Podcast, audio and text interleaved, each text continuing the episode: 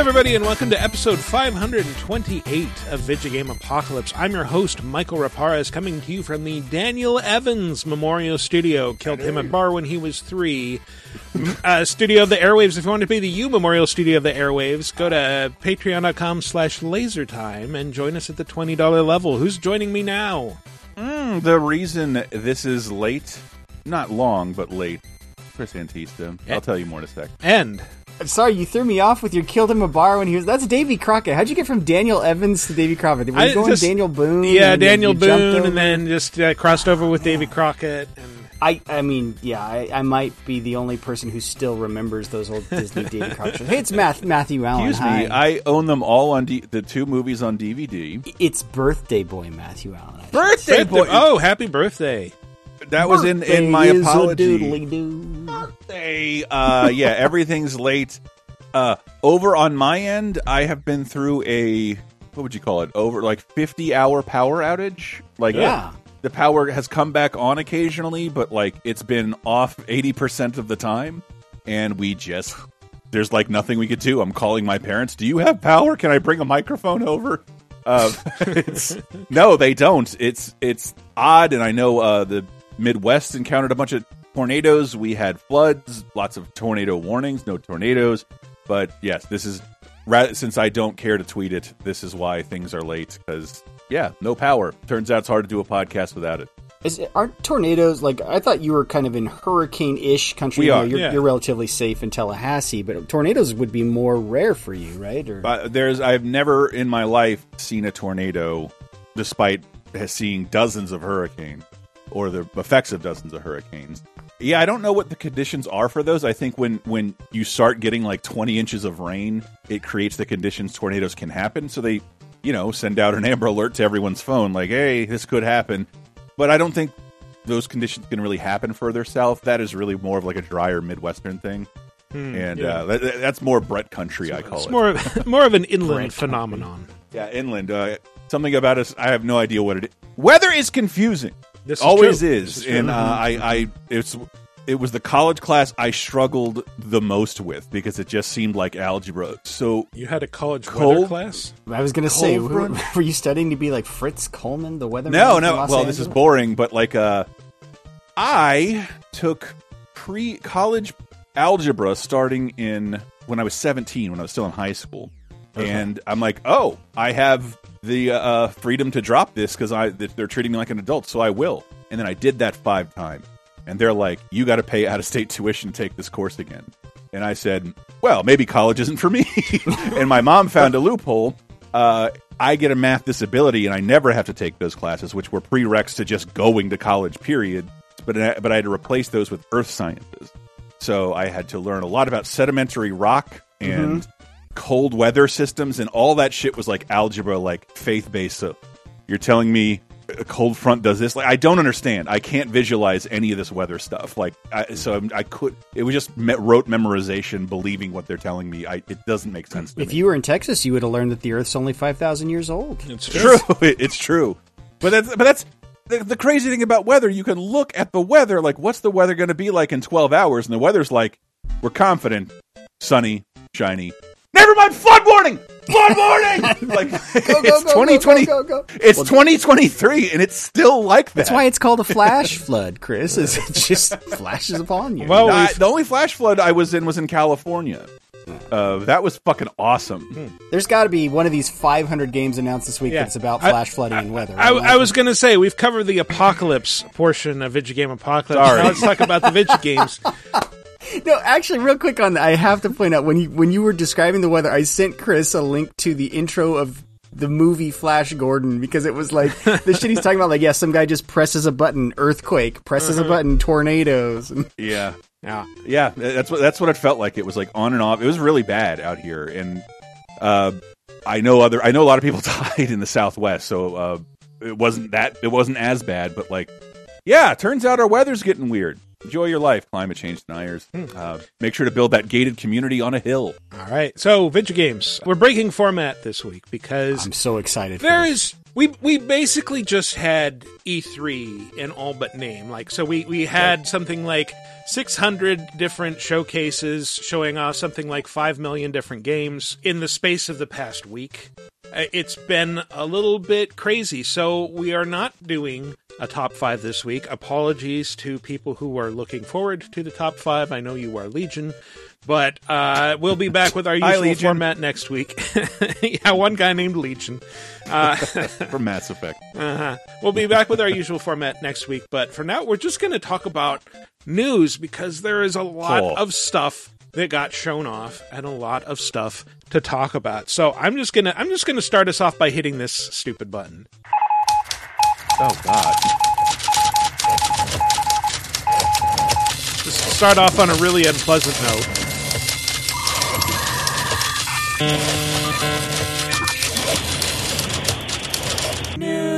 I I still think we should talk before we get into the news. We should just get into an overview of what this looked like. Hmm. This post COVID, post E3, post E E3 E3, and I think it was incredibly dissatisfying.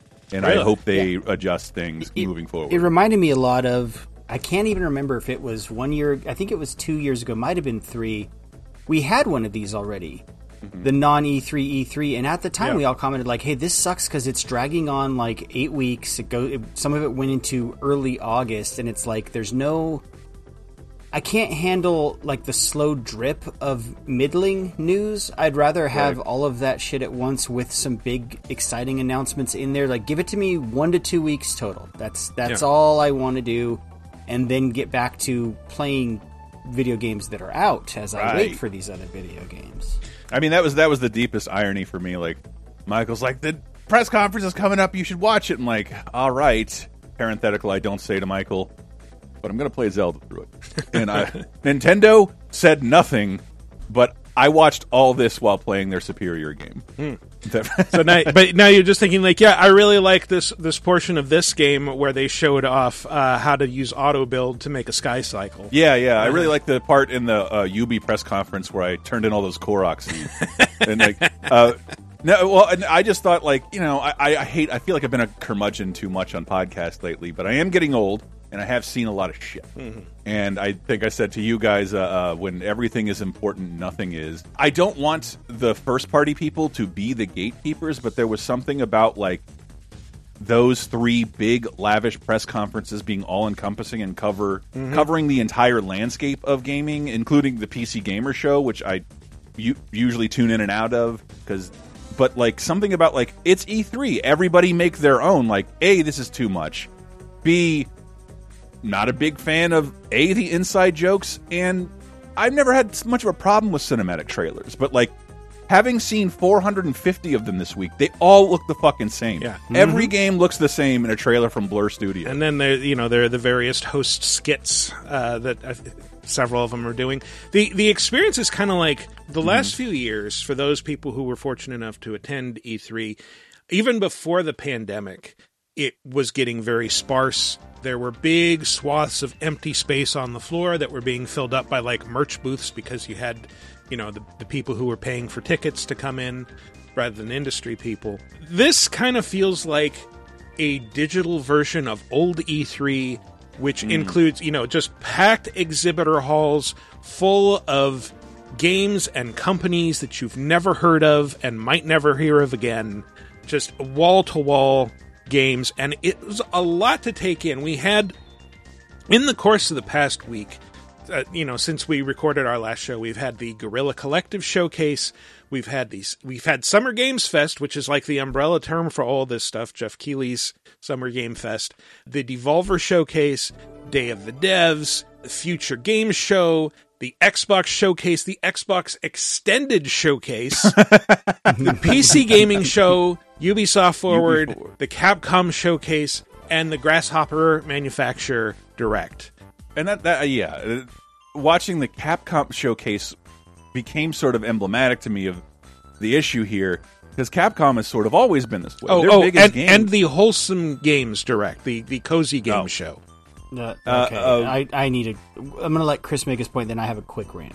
Oh yeah, I just sent the, these guys a pictures of Ned Flanders after one shandy telling his wife, fuck cozy games. Co- cozy games are what I play when there's nothing else that's not a cozy game to play. No, that I under- that term I love cozy games. It's the term I feel yeah, I like one game gets it. Uh, I know that that game Fae Farm. I was at Summer Game Fest and they they were they were using that term. And I'm like, oh, that's that's a that's a fun term. That's good. All of a sudden, we have an entire showcase. Of, it- it's too much. It's a bit like visual novels. I know. Stop it. It- it's- Stop it. I- If Too there was a showcase of only Soulsborne's games, Hmm. I would be bored. I would be bored. Mm-hmm. And and so like there, there's that, but the, the Capcom showcase, a company like I love to see stuff from, but you know also work there. They they launch all their best stuff. They launch. Well, they always launch all their best shit uh, in the first half of the year. yes. Like, and so like they they just brought out Resident Evil Four, Street Fighter Six to the biggest accolades the series has had in over a decade. Launched two a week and a half ago, and now they're like, eh, here's some stuff we already announced in a game you forgot was announced. Like, yeah, like not everybody operates on the E3 schedule anymore. Where they're not hyping games for Kmart to go buy them and put them in stores by October. Yeah. What Honestly, if you were just following that conference, you would think Capcom's in trouble. You'd Yeah. be like, "Oh my god, are they going to be okay?" Like, like, Even though they've had one of the most stellar years in third party publishing, Right. and uh, right? but but yeah, I, I I want more than anything for there to be like one big Super Bowl day for eat for games, but I don't think this was it. I was bored and felt like I think Michael said like this just feels like watching a bunch of commercials in a row. Well, I mean, that's And- it, at, at their core. That's what a lot of these are. That's what trailers are. Is they are mm-hmm. ads. They are commercials. I, I don't I don't I don't I never never had this kind of criticism before, but like there there became something to like these are all cinematics. Like so you're asking me to buy in on your idea and not your game. And because it's not E3, there's no I I I thought I didn't miss previews like what is this? What does this play like? This is a cinematic trailer.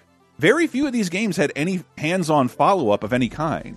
Uh, Yeah, I- Su- I- Summer Game Fest was the place where that did happen a little bit, but way, way, uh, sorry, far fewer games were at actually at Summer Game Fest than have been announced the past two weeks. But I, I, Yeah. I know what you mean, and like, and none of that is not typical of this E3 ish cycle, right? Like that's typically what ha- I mean. I've done it with, with my games, right? You start with a cinematic thing, and then you reveal Well, gameplay I was, later. but didn't didn't like, Sonic? Uh, what was the name of the 2D 3D Sonic game? Superstars, baby, Superstars, That, that, big like, announcement. That had hand, that had hands on somewhere. Like It uh, did. It's at Summer Game Fest. Yeah, Yeah, A so, lot, like, lot I of was games re- had hand, hands on at Summer Game Fest. Actually, But most of the ones I was in, like so. But that means when I, when I'm viewing this, like I either need to recognize this IP or this developer, or you're just showing me like a sales pitch on what a game your game might be, and I don't Yes. care about that yet. That's Yet. that's the point. I think I think you one of the two of you made it, and I'm like that is that is the perfect way of describing this. So things like Summer Game, uh, Geoff's so the the press conference version of Summer Game Fest, like that- where Geoff Keighley's doing all the big reveals.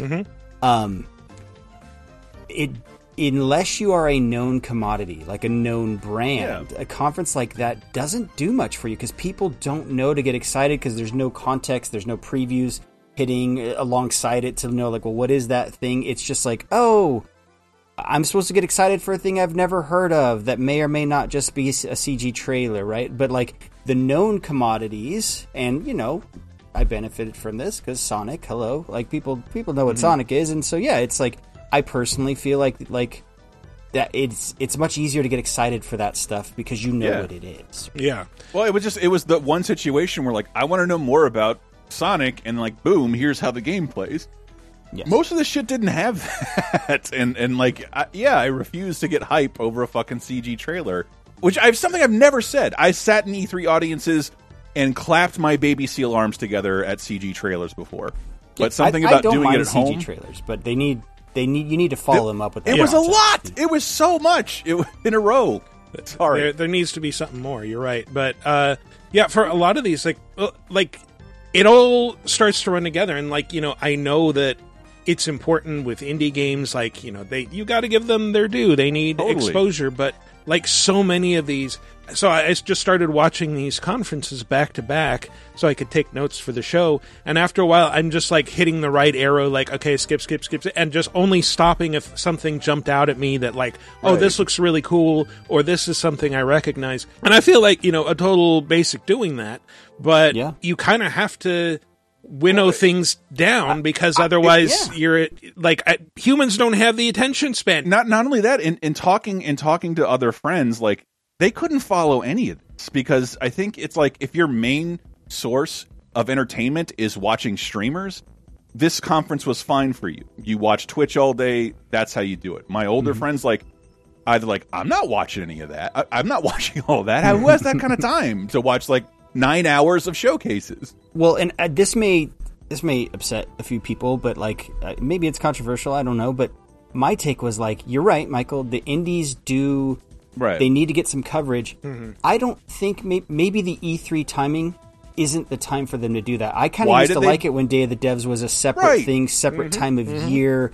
Like, uh, because I'm sorry, they are just not going to get the same attention level from people as the Yeah. big AAAs. So why even try to make those announcements within a day or two of the AAAs? Like, guess what? You're gonna get buried. Like, I'm so sorry, but you just are because it's different expectations, you know. Um, but so it's like, yeah, for me, it's like the fact that we're trying to combine, like you mentioned, the Guerrilla Collective. I still don't know what the fuck the Guerrilla Collective is, and that conference has been going on like three or four years, right? And so mm-hmm. it's like, I think yes, the indies deserve some time. I think I would I would love it if they would carve out a different time. Maybe, maybe it's South by Southwest timing in March, right? Maybe it's I don't know later in the summer or whatever, whatever October. I, I don't know, but like trying to get. A, there was an article on IGN I sent you guys. It's like here is everything announced in the past two weeks or three weeks, and it was over 500 games. Yeah. Again, No it's it's like track of the all that shit. experience of walking around the LA Convention Center and just being surrounded by all these booths, except it's all of these experiences embedded sequentially into a series of online videos. Yes. Mm-hmm. And you, and unless you have like in your house a team to watch all of these zooms, Mm-hmm. uh, like like just seeing that 500 games and like honestly, how many of you do you think will play 500 games in your lifetime? In, Yeah. in your Right. lifetime, Right. Like holy shit, 500 games. I don't know. And the deep deeper irony about this is who wasn't there? EA, Sony, Hmm. Nintendo. The big it was like when when Marvel pulled out of like announcing shit at Comic Con. Well, to be fair, Sony did their thing at They the end did. of May. So they did, but they intentionally got away from this. Hmm. And and and so I, I I don't know. I'm not. I don't mean to be yelling so much because I, I I love Day of the Devs. How dare you? how dare you like- present us with all these gifts? It's too much of a cool thing. but I, I don't like just going through your list, and I was trying to pay attention to most of this. Like I didn't hear about half of this, and it was impossible to. I mean, you know, the Guerrilla Correct Collective showcase did have like some things that did jump let's get out at me when I was like looking at uh, Pizza Possum. Looks really cool. It's a two-player co-op heist game where you play as a raccoon and a possum. You know, I love raccoons. Favorite Uh, character from uh, early Punch Out? P- pizza Possum? Yeah, possum? Pizza Possum. Uh, It would have been less offensive. uh, yeah, but you- you're you're stealing food and uh, heisting together. It it looks chaotic and fun. Uh, Super Adventure Hand is a really like you're basically playing as Thing from the Addams Family, but uh, crawling around as this giant disembodied hand and and flicking things and grabbing onto things. That I did something about like the uh what would you call it? The the game heroes you're not supposed to play at. It's Like watching Mm-hmm. the squirrel with the gun trailer. I'm like, all right, now you have my attention. A Yes. squirrel. The recoil throws him like yards back with every shot, or he can use an automatic Uzi to get to new. I think that started as a joke on Twitter. I, I, I, oh, it's only a joke, but it's like seeing all this like medieval. The world is in jeopardy. Like it all. I felt like an old person. It all looked the same, like back in a row with one hmm. another. Uh, yeah, uh, the Iron Meat. Did anybody see Iron Meat? It looks like a No, I meant game. to go look that up. That's Chris's it- porn name, isn't it? Yeah, Iron yes, Meat. yes, it, it was before I hit forty, and I needed pills to get my meat iron. Right. Yeah. Yeah. Flaccid meat didn't sound as nice. I, I understand.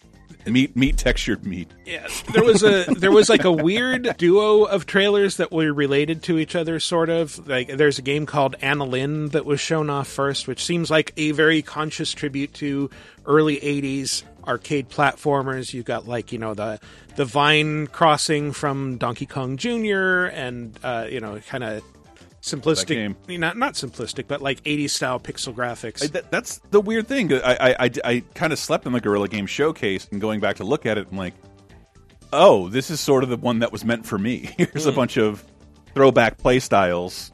I still don't know what it. Can you guys please tell me what is what is Guerrilla Collective? Is it just a bunch of indies getting together to do a thing, or No, it's a bunch of gorillas who got sick of being overshadowed by the AAA big right. guys. Hmm.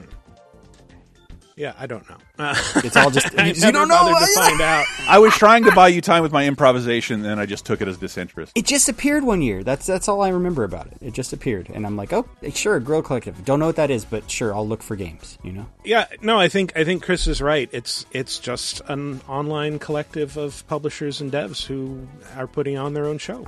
I said gorillas, but that's okay. Gorillas. well, you're people. mostly right. It's just people who didn't want to be in the PC Gamer Showcase. Yeah, That's I all guess. this is. But yeah, it was it was mostly indie stuff. There, they also showed off like the oh the the reason I mentioned Annalynn is because there was a weird tie into a trailer that came later, Anton Blast, where they said like you could play as Anton Blast, and it's like that would have been more meaningful if I'd seen the trailer for Anton Blast, which was later and seems like a Wario Land style game. It, it very Man, much that's in the- having a res- genre's having a resurgence Yeah. this year after Pizza Tower. Like, well, the the art style and the animation in Anton Blast reminded me of Pizza Tower, kind of, which is how I made that Wario Land connection. Look But- at you putting this game on Anton Blast, Michael. How Oh yeah, yeah, yeah. Um, we, uh, there there was Demon School, which seems to be like a Persona inspired game. Uh, Sounds like it. by Yep. Necrosoft that mixes like pixel graphics with like 3D polygons. You you have like the pixel characters who look like persona characters but they can move around on a grid. It's tactical and then like a big 3d boss will come in and start munch literally munching scenery. Like Peter Ustinov. Oh. yes but literally if he was actually eating the floor lots lots of stuff um that's my only Peter Ustinov. that was impression. pretty good, Peter Ustinov. uh, uh, oh, toxic crusaders we got to see a little bit of that so Was that the John Carpenter joint? no you're thinking No. of toxic commando we'll mention Toxic- that later Oh, toxic crusaders is the uh This is the this is the medium that Lloyd Kaufman doesn't know or understand. Yes.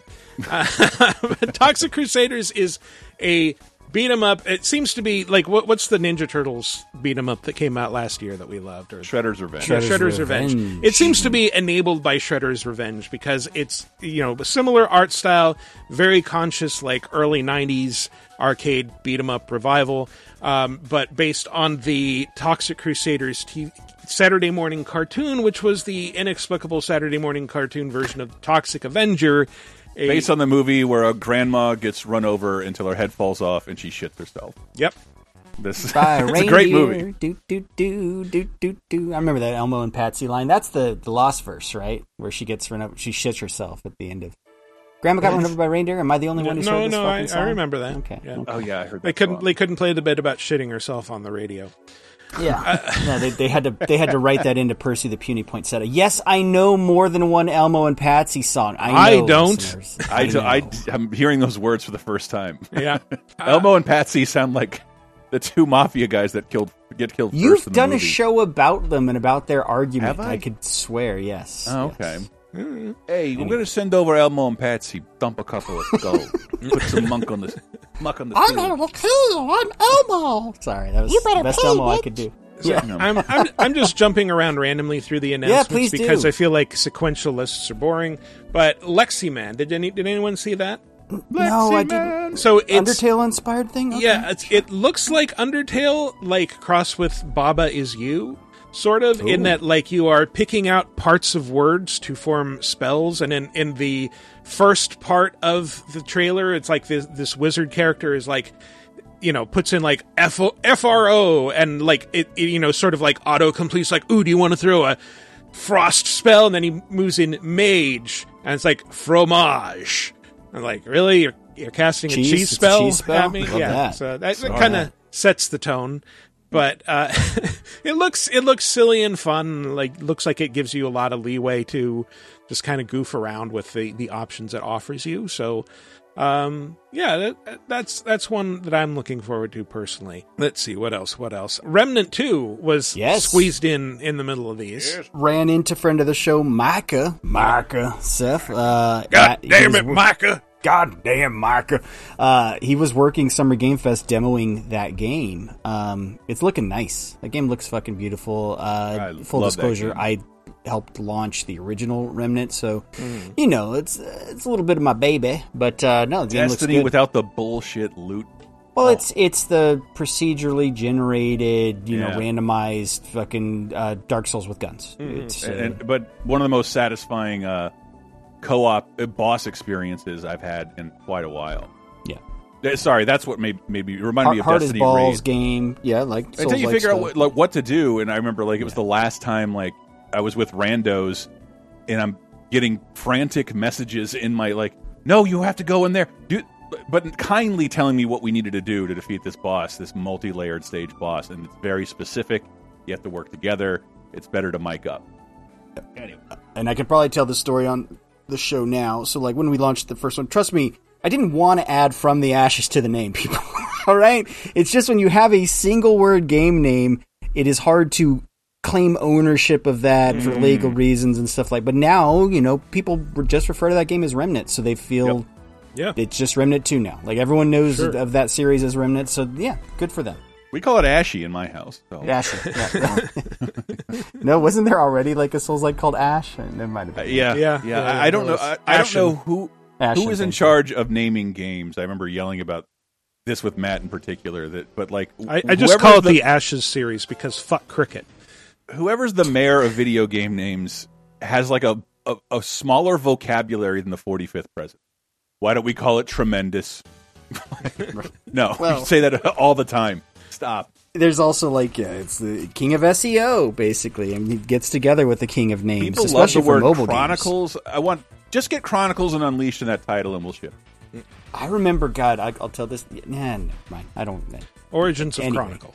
Uh, so yeah, uh, another another thing that struck me is cool, Little Guardsman, uh, which I cannot believe it has taken this long to get a Papers Please like, like, Oh God. Oh. Okay. and, and and that's what it is like set in a fantasy kingdom where you are for whatever reason a little girl who is manning the uh, gatehouse at a fantasy castle and people come to you to seek entry and you have to you know scan them for contraband make sure they're not trying to smuggle in pixie dust uh, decide you know who gets a pass who gets sent to jail Okay. I, it looks like fun. Game. St- I mean, the original Yeah. Papers, Please could be stressful at times, um, but yeah. this one looks very cute so uh, it's it's I wonder how that's going to work in a cute setting, right? Because the whole point of Papers, Please was to sort of emphasize the monotony and drudgery, and then make a political statement about fascist states. Um, Yeah. So maybe there's some. These are fascist fairies. We don't know. authoritarian i think you can say Art, Arstotzka seemed communist i don't know I think they're Marxist because Hmm. they believe in fire department. because their favorite movie is Duck Soup. Ah, sorry. But yeah, no, I, I I- I love that someone is taking another pass at Yeah. that at, at that gameplay style. That That's genre, fun. uh, yeah, I think I think the more could be done with that for sure. Bye Sweet Carol is it looked like a game that it, it looked like classic Disney animation, and Mm-hmm. like I don't really.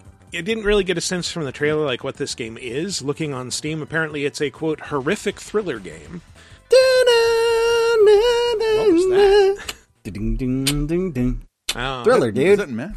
Oh, oh. Got it, got it. Is- Am I that tone deaf where you guys can't No, hear no, no, no. that's It cut out, so it just sounded Yeah. like I heard meowing. Yeah. I probably Sounded probably like- peaked the mic. Glass shattered in the background or something. Um, Ding, ding, ding, ding, ding, ding. That's a different song, Michael. Glass shatters. It's Stone Cold Steve Austin's theme song. Never mind. Keep going. Keep going. okay, all right. No, you're right. The animation on this looks very beautiful. Yeah, Questmaster is uh, like oh, a link to the past, like except you're building dungeons. Uh, but it, the the art style, the sounds, everything about it, the animation looks like it's very clearly evoking a link to the past. So, a very generic name for an interesting idea. Yeah. Like I said, we got to get the we got to get the mayor of video game names. It's fucking thesaurus. Quest Master. Sure. Yeah. Oh, speaking That'll of work. speaking of games with Quest in the name, WrestleQuest. yeah. I, so I found out I know the uh, the marketing guy on this game. I'm very excited for a two. Uh, what is it? A top down isometric uh, 2D retro style RPG but in a in a land where classic '80s professional wrestlers are like the gods or something mm-hmm. like that. Like there's like a Jake the Snake statue at one point. There, there's a Macho Man statue, but what's It's dangerous to go alone. what's weird is the statues seem to be of the action figures because it's like I they've, they've got little articulation joints? joints. Yeah, right. But even isn't the main character's name something Macho Man related or something like that? I don't know. Yeah, I, I I am already interested. They had me at RPG featuring pro wrestling, and I think the combat it's like turn based. Where you Yeah. encounter enemies and you go into a ring, right? So Yeah. I- No, they just- had me and at that and shit. some of the enemies need to be pinned. Others can just be smashed. Whatever. I always wanted to call a game like this WrestleMania and not change the spelling at all. WrestleMania. Ma- WrestleMania. Oh, that's right. They have Sergeant Slaughter. They have ah. the Demolition. They got a big Andre the Giant like looking dude. So yeah, As someone who just bought and deleted his social media post about uh, classic Sergeant Slaughter, all I can think of when I look at it is Stolen Val. For some reason, two years ago, somebody finally decided to bring it up. Hey, I don't think Sergeant Slaughter's really in the military. I'm like, you don't. you don't Stolen say. Valor. Like, oh goodness. Uh, Tell you it know, to Martin Sheen. You know what else? Chris Pratt, not actually a Navy SEAL. True. True. Yeah, tell it to Martin Sheen. Mm-hmm. Tell it to tell it to fucking George C. Scott. I, yes, I Unless do. he was love in those World War. One. I don't think he was either.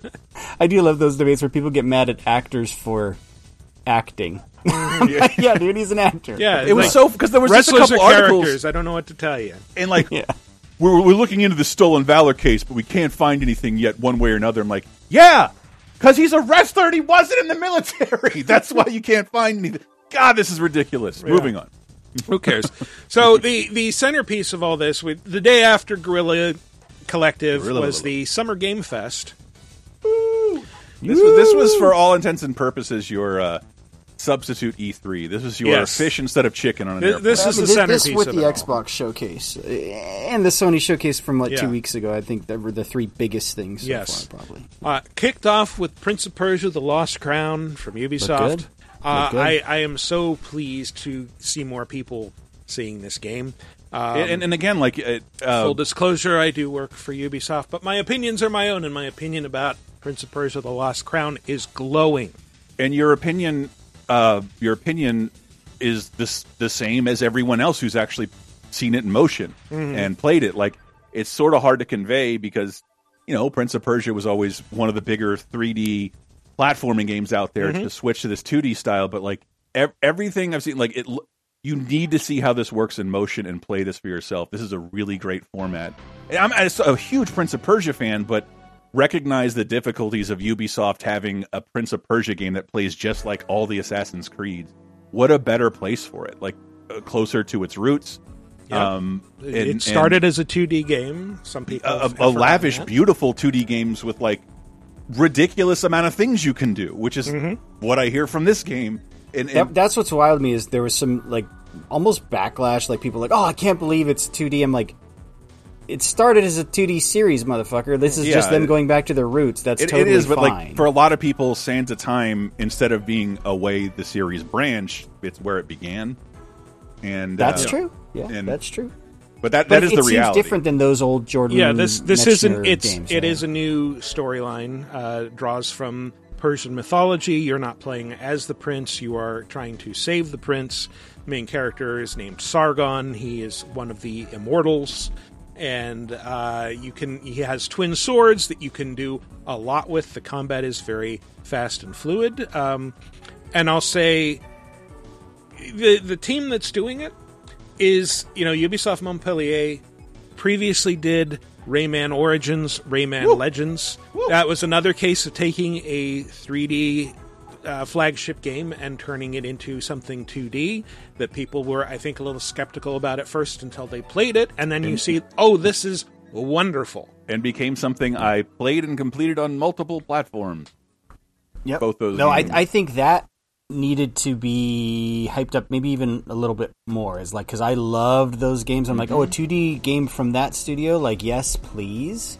Um, yeah, I wish I, I wish that word was out there. More people knew that. I also, I've heard this has Vania, Metroidvania vibes or, or aspects to it, which is Metroidvania for inspired, I think, is the, the official terminology. Okay, but I mean that's that's new to the Mm-hmm. series, right? So I'm I love I love that, um, and I- I yes, think that, that- seems like a natural extension of that series, like a place they could easily go, and totally makes sense to me. Yep. So yes, please. I, I am incredibly excited, and and everybody uh, who's had hands on seems blown away, and uh, that's Right. exciting for like the Prince of Persia formula to find some. Because what the last one was the the the one for the movie uh, that was sort of like maybe. It was um, Forgotten Sands. Forgotten Sands. So Yeah. that that was it wasn't for the movie. It came out at the same time. coincide, as the movie, yeah. but you- Right. like it was a different story. Th- th- this is a perfect example of what we were talking about earlier, though, right? Like because you guys did a hands-on, Mm-hmm. because I feel like a lot of the reaction was a little, a little tepid after the after the press conference because of the backlash to 2D. But like Chris said, once people got hands-on, they're like, "This mm-hmm. thing's the bomb. This is this this play is amazing. Like you should keep this on your radar." So it's like, yeah, that it's the perfect example of like you need those. Not to make a case for the games press existing, but you kind of do. You need the context I, I to thought some that's of this stuff. one of the right? biggest thing that because the whole reason to do this was to get all the press in one location and increase the odds that your game would get covered. But if your game is just a trailer, what the fuck is the point of ha- doing all this at one time? So Mm-hmm. like, ah. Anyway, Mortal Kombat 1 did have a great showing. We saw a lot of gameplay, uh, a lot of characters in classic costumes, and it seems to be a reboot in a truer sense than the last reboot. Like, the last reboot was just like, we're resetting the timeline, and now things will begin with Mortal Kombat 1 and progress differently. But uh, this is genuinely like like Liu Kang has completely altered the timeline and all these characters' roles, and everybody is a different character now, sort of. They're, they're, well, yeah, it's it's like uh, it's true alternate universe shit, Mm-hmm. right? It's like, oh, these people, uh, isn't it? Sub Zero and and uh, Scorpion are brothers. Scorpion are brothers Lovers. instead of from rival clans, and yeah, stuff like that. So, I I always love alternate. T- it's you know, it's like when you read comics and they're like, hey, this is not canon. This is over here, and it's a separate thing. Although I guess It this will canon. be canon. They're just they're just rebooting. it's They're it's also a resetting everything. situation of like Mortal Kombat has always been kind of a playing is believing kind of game. It's just so weird to me where I sit like, yeah, that looked violent, but like I can see more violent stuff on YouTube. That's how my brain works until I see it in person. and like, oh, that was awesome. I can't believe I could do that. Yeah. Honestly, the violence is like the least interesting part of Mortal right? Kombat games to me nowadays. Like, I'm much more excited about these cameo characters and the potential for seeing. But you heard the crowd, and he's like, "We got to look at new fatalities," and they're like, "Woo!" And it's like those. Oh no! Yeah, I'm not saying that I'm representative of the gaming population. People fucking Yeah. love, I- and, I- and I, you know, I- some are funny. Yeah, I did love like that. There's a bit of story where like uh, I forget was Scorpion or Sub Zero. Somebody like just absolutely beating the shit out of Johnny Cage, like doing all the X-ray moves, where it's just like stabbing through his head, break, shattering his ribs, stabbing him through the torso, and then at the end of it, he gets up and is like, "All right, well, tell me more about what you want me to do." it's like he's fine. He's just gonna walk it off. But that's always been like that that Mortal Kombat Yeah. thing of like, yeah, you just have to overlook that, and you're along for the ride. Yeah, it's basically Looney Tunes. People bounce right back. that's a good good way of putting Yeah. it. No, it, Yeah, it's, no, it's it an looked- it looked interesting. great. It's an interesting thing to do with that series, especially to like semi-canonize. Because Yes. what can't they do at this point? It's still it's, Well, Yeah. this is also I, I there was an interview that uh, Ed Boon did with Geoff Keighley on his show where um, I, I guess I learned I didn't know if this was well known. This is them making the jump to Unreal Five, mm. which is ah. why it had been so long since Eleven. Like it doesn't feel like it's been that long since Eleven because of mm. the DLC, the Aftermath DLC, but it's actually it's been way longer than typical between a Mortal Kombat game, and it's because it will be on Unreal 5. Now, the question is, is that going to limit the amount of extra shit they can do in the game because they're mm. figuring out the new engine and they're just going to stick with the core gameplay? Because they have to basically rebuild that engine Right. in Unreal 5, which is a mm-hmm. big endeavor. I mean, it, it's still Mortal Kombat feels that way, right? It's it's this chunky, heavy feeling fighting game thing. You feel locked. It, it almost reproduces the controls, right? Street Fighter is the thing with semicircles and feels more circular, flowy. And Mortal Kombat's always been like double tap, fucking down then side, like no, no circles needed. Like and and the visuals sort of reflect that, and the feel of the game feels that way. So I think I what the it. phrase Still you're do looking circles all the time for for Sub Zero's ice blasts. the but phrase Matt is looking for is not anime. Yeah. But technically, Michael, you don't have to do a circle. You could using the D-pad, Hmm. like on a PlayStation. If you just tap down then right, Yeah. it is that move right? plus the the buttons. So Yeah, anyway, potato, move. potato, whatever. I'm I'm excited though, and like the fact that it's coming in September is also just like blowing my mind Yeah, because we have it's the right year. around the corner. Well, we're, Every big fighting franchise get, gets an entry this year. Yeah, Like, it, it feels like the last few years we've been sort of in an era of like quick turnarounds from reveal to launch. Like it used to be, you'd see something for the first time the year before it comes out. Uh, Multiple like the years. summer summer before it comes out the next holiday or whatever. Yeah, and and lately it's just like, oh, here's a new game. It's it's out in less than six months. That's pretty cool. I like that. I also like that Nicolas Cage is joining Dead by Daylight. Uh, a little disappointed it's as a survivor and not as a stalker, but uh, There's always there's always room for a heel turn. yeah. Uh, like it- he, it- he's, he he's was been one of saying those- a bunch of weird shit about it. his his his moment on stage was you know one of those cool E3 moments where like yeah he didn't have a canned speech and he was pretty honest like uh my family turned me on like yeah someone in his family plays this game and he thought it was cool eh, it, I thought he was on there way too long, and it was it became more and more obvious the more you watch. Like, oh, this man's never played this game. yes Like, well, he, he was fucking- explicit about it Well, it's, I did see somebody on Twitter saying like, "Oh, Nicolas Cage has never played a video game in his life," and someone else responded with like, "He came into my game store once and asked if he could get that the Bomberman game with the good soundtrack." And he ended up leaving with both of the N64 ones and a Japanese PS2. Prince of a Man. I mean, that's That that's is going to be my amazing. Nicolas Cage impression. No, not that bomber man, fucking idiot. Like, and I, I, I don't know. I was at my parents' house during another blackout, and he was. My dad's like, "Hey, Nick Cage is on 60 Minutes," and like that's like the most antiquated sentence I've heard in 2023. and and I watched the whole interview, and and there's a great part, and he's like, uh. Nicolas Cage is winning his way back into the limelight and uh, financial security by taking on any role he can, no matter what. And he's like, "Have I been in some crummy movies?" He said crummy. I love it. Only Dave and Nicolas Cage apparently still say Crummy. crummy. Uh, uh, yeah, but you can't say I didn't give everything I had. And they cut to a clip of utterly batshit stuff Nick Cage has done in the last six Yeah, yeah, years, yeah, he's- and those are my favorite things in the universe. He's committed. Like even you know, I heard bad things about Renfield, but every bad review was still like, at least Nick Cage is having fun. Uh, it, I saw most of it. I didn't love it, but like it is a he's doing great things and just the committed love to Dracula in that movie is real fun. So I'm not mm. going to shit on Renfield. That's what he's promoting actually. Ah, anyway, okay. sorry. Yeah, but but Nick, Nick Cage has, if you haven't paid attention, has become synonymous with fucking damn good horror from Color Out of Space, uh, the the Five Nights at Freddy's stupid thing, Mom and Dad, and Mandy. Oh my God, Mandy is so good. Um, Really but yeah, need to Nick- watch that. it's fucking great, Michael. Watch Mandy. All right. Uh, one Good of my Barry favorite Manilow movies. song. He's a fine It girl. is. Um, we got a, a weird reveal from Capcom during this. We got Mecha Street Fighter characters, Ryu and Guile showing up, and then finding out like, oh, it's for Exoprimal.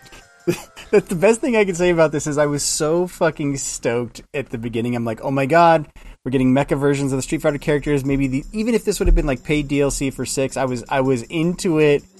And then you saw Exoprimal, and it just like immediately everyone in that auditorium just deflated. They're like, oh, and that game's not even out yet, and people are already pissed off at that game. They're like, yeah, we did. It's it's so weird. It's so weird just because like, man, the Capcom I worked at like ten years ago, like they released like multiple games every month, and they've kind of found success with refocusing on only their core franchises. But I want them to mm-hmm. experiment and make new franchises. I really do. Like nothing is less exciting to me than an Ace Attorney remake announcement. so why not? Why not something like this? Um, I'll judge it when I see it. I, I this is not an insult to Greg because I love Greg, but when I see whenever I see Exoprimal, it just looks like the kind of game he would have been assigned it. I'm like, here, Greg, go work on this. Give it to the shit." God Hand guy. He'd love it. yeah, yeah, totally. Uh, let's see what else. Uh, Sonic Superstars. Never heard. Uh, tell us a little about this game, Matt. What was? Uh, Uh, so yeah, new new game announced. Uh, it coming looks fucking this- rad. I'll just say Coming that. this fall, it is a um, 3D, 2D classic Sonic game, right? So it plays like a 2D side-scrolling Sonic game built completely in 3D. Um, go watch the trailer. The visuals are amazing. It's, it's beautiful. It's uh, people ask me right away. They're like, Matt, did you guys get the jumping and the physics right? Uh, can confirm. And you're like, It's mom- no, no, we did No, not. no, I messed it up. Oh, oh, thank you for reminding me. Oh, no, we better start over You again. should you should pull an Elon Musk in an interview like, no, we should do that. That's a good idea. That'd be amazing. Hadn't thought of that. So it is momentum based physics. The jumping feels the way you want it to, like classic Sonic. You know, like it's so yes, it is. It is that, but it's just built in fully 3D. So it, it, it um, looked like, and I probably gonna hate me for saying this, but like what we wanted from Sonic Four, but that didn't happen, and so like that kind of Sonic game just didn't really happen again, except for some parts of Generations, which the Generations 2D stuff is rad. and for the record, can you state your name of who just said that? It Chris was not Antista Matthew Allen. That was that. Chris Antista um, no, no, but but I mean, I, I I get your point. Um, this thing also has new stuff to it. Hell so yeah. uh, powers, there's like emerald powers and abilities. Uh, you saw a few of which were, were in the trailer. Um, it is all new levels and, and zones and, and all of that stuff. And then, for the, first tear time ever in with Amy series, Rose. well, first time ever in series history, yeah, you can uh, you can play up to four player co op for the entire campaign. So yeah, there will be Wow. co op. Lots of fun stuff with this one. So lots of new stuff. That uh, all I'll say is, if you want to learn more, stay tuned. Hey, Yeah, well, I'm I'm just a sucker for anything with like classic '90s model Amy Rose. So I was I was really really, like that happy. design. I'm very So I- excited. I'm not kidding. I, I kind of stood near, you know, our, our booth at Summer Game Fest, and I was watching people play it, and it's just like, look, if you if you like classic Sonic games, you're let's just say you'll be very very happy with I, this game. I was. cool. Uh, we got to see more of Lies of P, and that If you're down with me, coincided with the release of the demo, which we'll talk a bit about later. yeah, but, uh, yeah, new releases, yeah. Um, it's sort of game a new looks fine. Yeah. It's it's it's a Pinocchio Yeah, Souls. it's very very soulsy. Uh, if Mm-hmm. you've played again the free demo, which is out now, uh, you can you can get get a taste of it. But uh, I know. I yeah, feel like uh, just playing it, I felt like uh, you should call it plagiarism of P.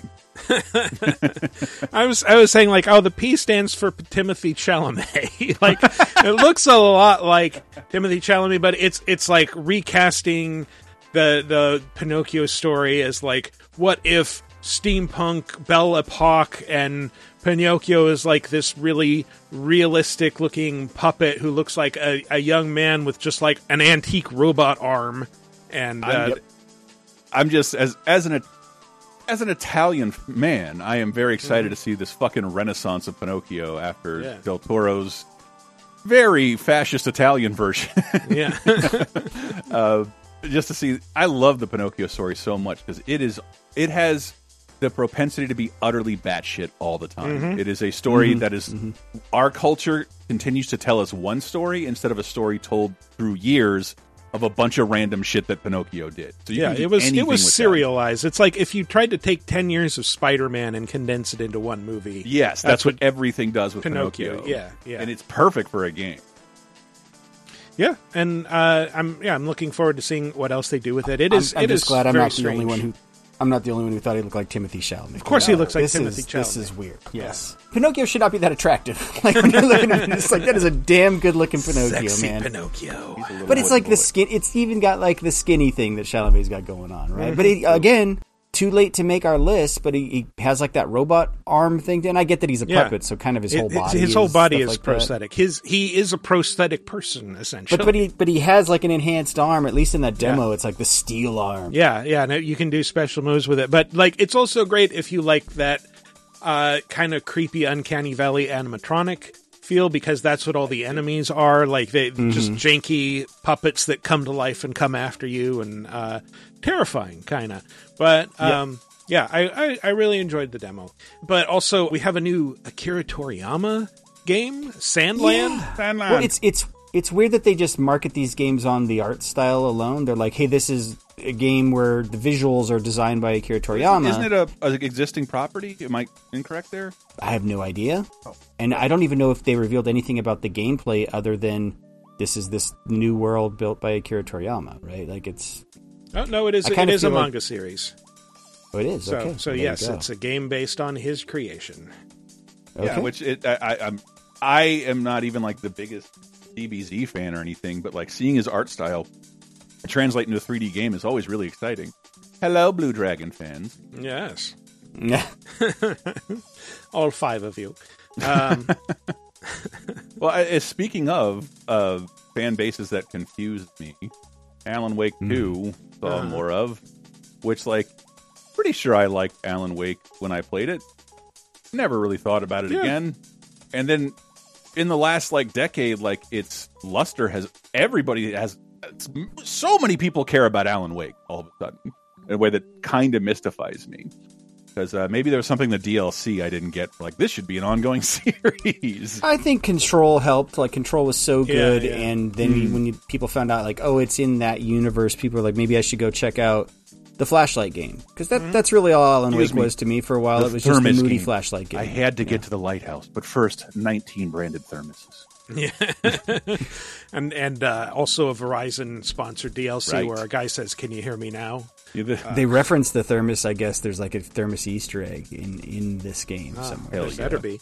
Uh, yeah, I noticed like Sam Lake turning up as a police detective. Uh, his face, anyway. It's like I know that face. That's Max Payne's face originally. eating a That was weird. He had a very long onstage segment, very awkward, uh, and yeah, it's like I always kind of jokingly. Sometimes Keighley to me can look a little bit like Sam Lake, like uh, like Max Payne, and so they're standing next to each other, and I'm like, ah, maybe they don't look. They, that they close do look like like generic white boys meant to test a new game engine out.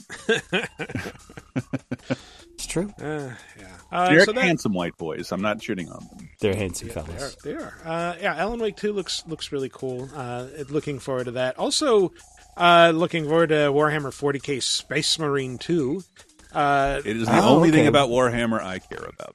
Was that one of the good ones, Space Marine one? yeah, yeah, it was it was like Gears of War, but Gears of War was you know borrowed a lot Gears of of inspiration from Warhammer. The So, original it's- Republican Space Marine. I wonder if you could just call it Gears of Warhammer. Would you get sued? like just I think it'd I'm be sure interesting. somebody did. I think it'd be interesting because, like, you'd really have to decide. Well, who nailed this 1st Mm-hmm.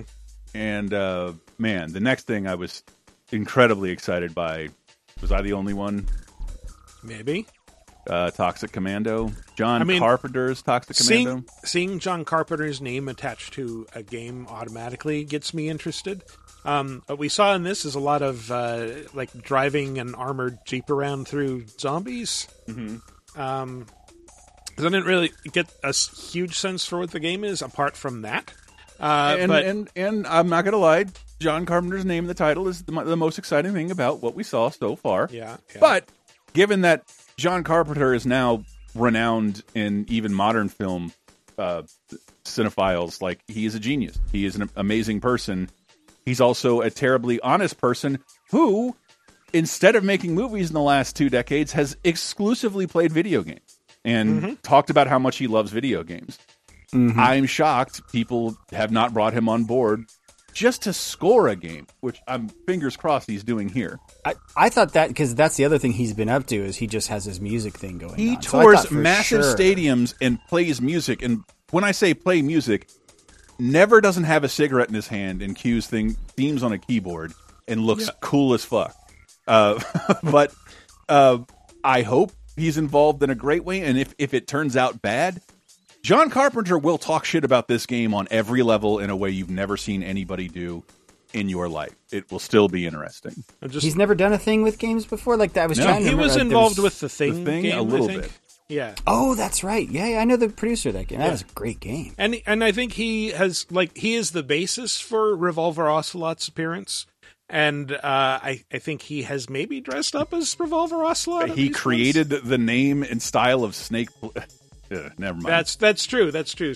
Uh, Snake is based on Snake Plissken from Escape from New York, not Escape from L.A. Run, baby, run! Escape from LA. I, I lost the trivia question. Uh, I think that's one, one of, if not the only, the one of two movies written by Kurt Russell.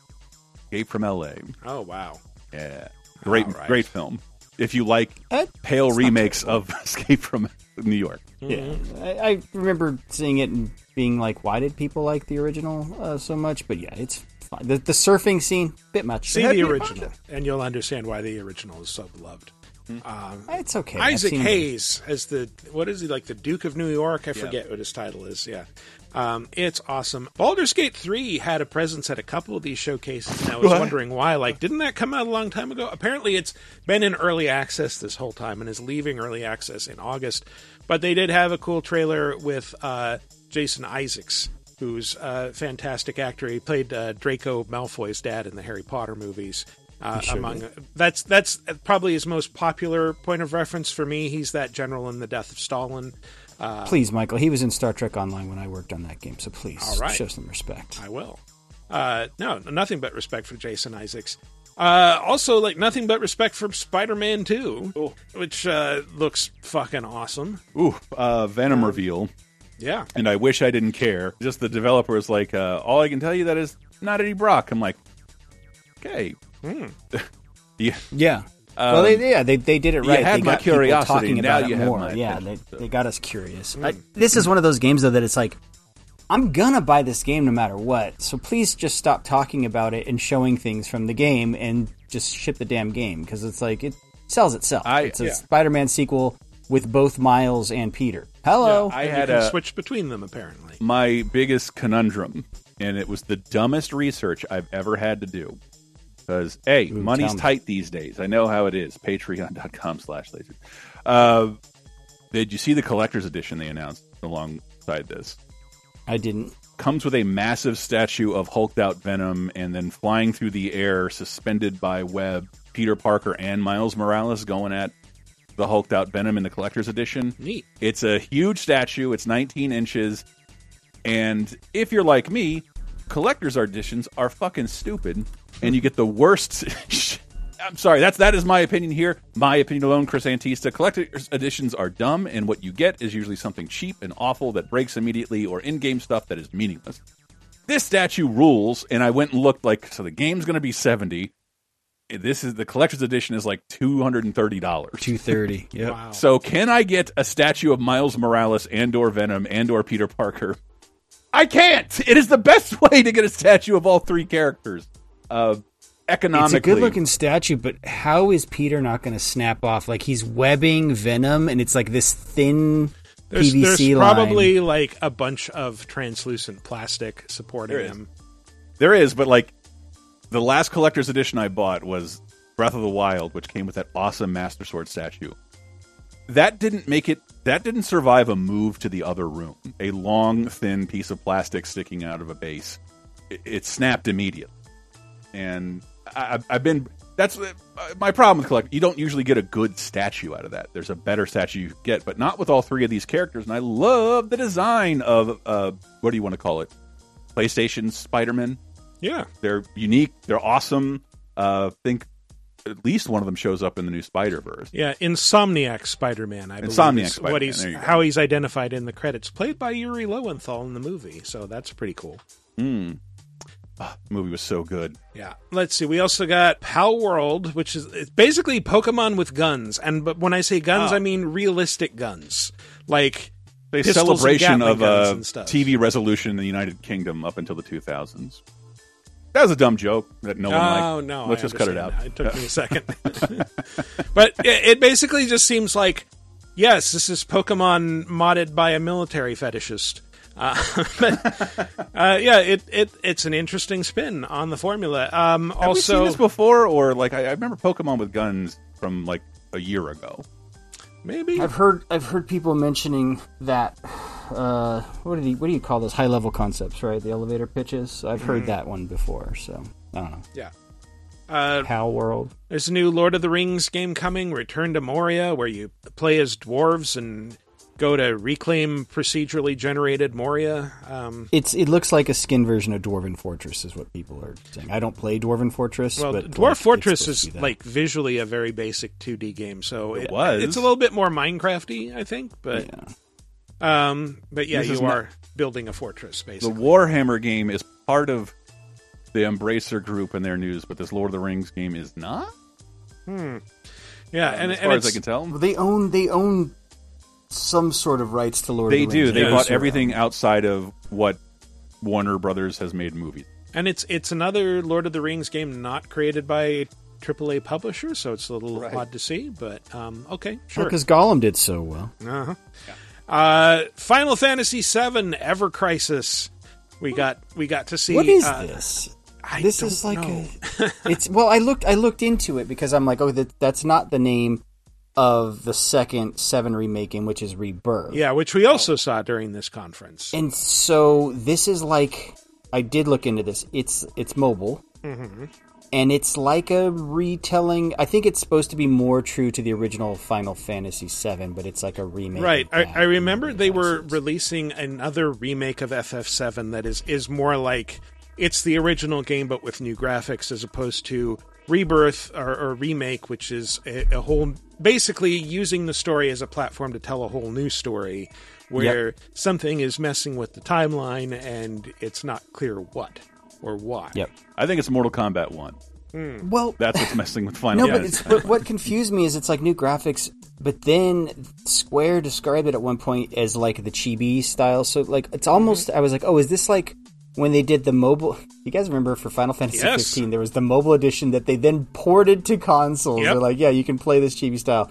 So I think it's going to be that. It's going to be the original events of 7 redone, but in these weird deformed chibi Yeah. things, still just not as blocky as the originals. They're they're they're bringing some first soldier elements into it. Um, it's uh, what do they call this compilation? Compilation of Final Fantasy VII is how they refer to everything associated with the original story. Because obviously that grew to become like probably over 20 games now if you add everything together. Um, oh seriously games games plus other stuff plus other media like there's Kingdom there's Hearts. so much of that. Um, it's fine. It's not the final fantasy i was excited for which was i mean if you want michael we can talk about that next because that one's looking Yeah. good. Rebirth? I, I'll do a good transition because I saw a funny meme, and it feels like it might be old, but I saw it this week. It was a screenshot of Final Fantasy VII and Final Fantasy X, and somebody on Twitter yelling, "These games are four years apart," and you got Origami Cloud next to like Oh highly poly- Yeah, yeah, It's- polygonal it's- titties. Yeah, and I wanted to respond with a screenshot from Final Fantasy 13 and the demo for 16 that like these games are 13 years apart and they look exactly the same. They look very similar. yeah. No, I, it is wild how quickly that that stuff moved. But uh, the exciting, well, okay, so kind of related with Rebirth.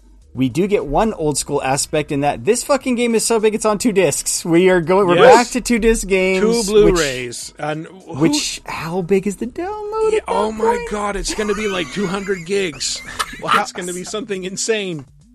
I got to look that up because like It's a good thing Microsoft, by the way, announced. So now there is a Series S that has the terabyte drive instead of the 500 gig. Although Mm-hmm. it's, it's also a good thing that four terabyte SSDs for people on PS5s are getting cheaper. they're getting cheaper. Yeah. Although, yeah, f- Rebirth, as I as I unfortunately no, I'm sorry, Rebirth is probably all platforms. It's just 16 that's PS5 exclusive, right? So this Or is, I was going off of if you recall my install story for Jedi Survivor, which was I think 60 gigs on the disc and 100 gigs download once once you get the physical game.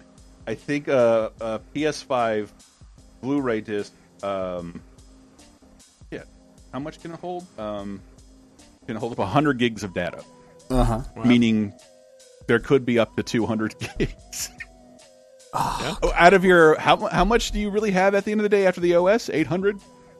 It's yes. You have So, about uh, 820 gigs after the I wonder, would you then? Because you know, a lot of these platforms can do that. Um, the smart download stuff where it's Right. like, hey, you can just download and play part of this game. I wonder if they would do that. Like maybe it's not two executables on your disc, but maybe it's like, okay, Mm. I don't think you you've could. downloaded the first half of this game, you can play that. Now offload that to play the then second to, half to, to like start a new game, you'd have to reinstall the data Yeah, or I go don't- back I- to a I- previous save. I don't want to bring back like the way Metal Gear Solid 4 handled installs, where it's just like, oh, you started a new chapter. Now wait while we uninstall the first chapter and, and install the second. I but you got to see him that. smoking for like a good forty minutes. Yeah, on well, screen. yeah, that sucked.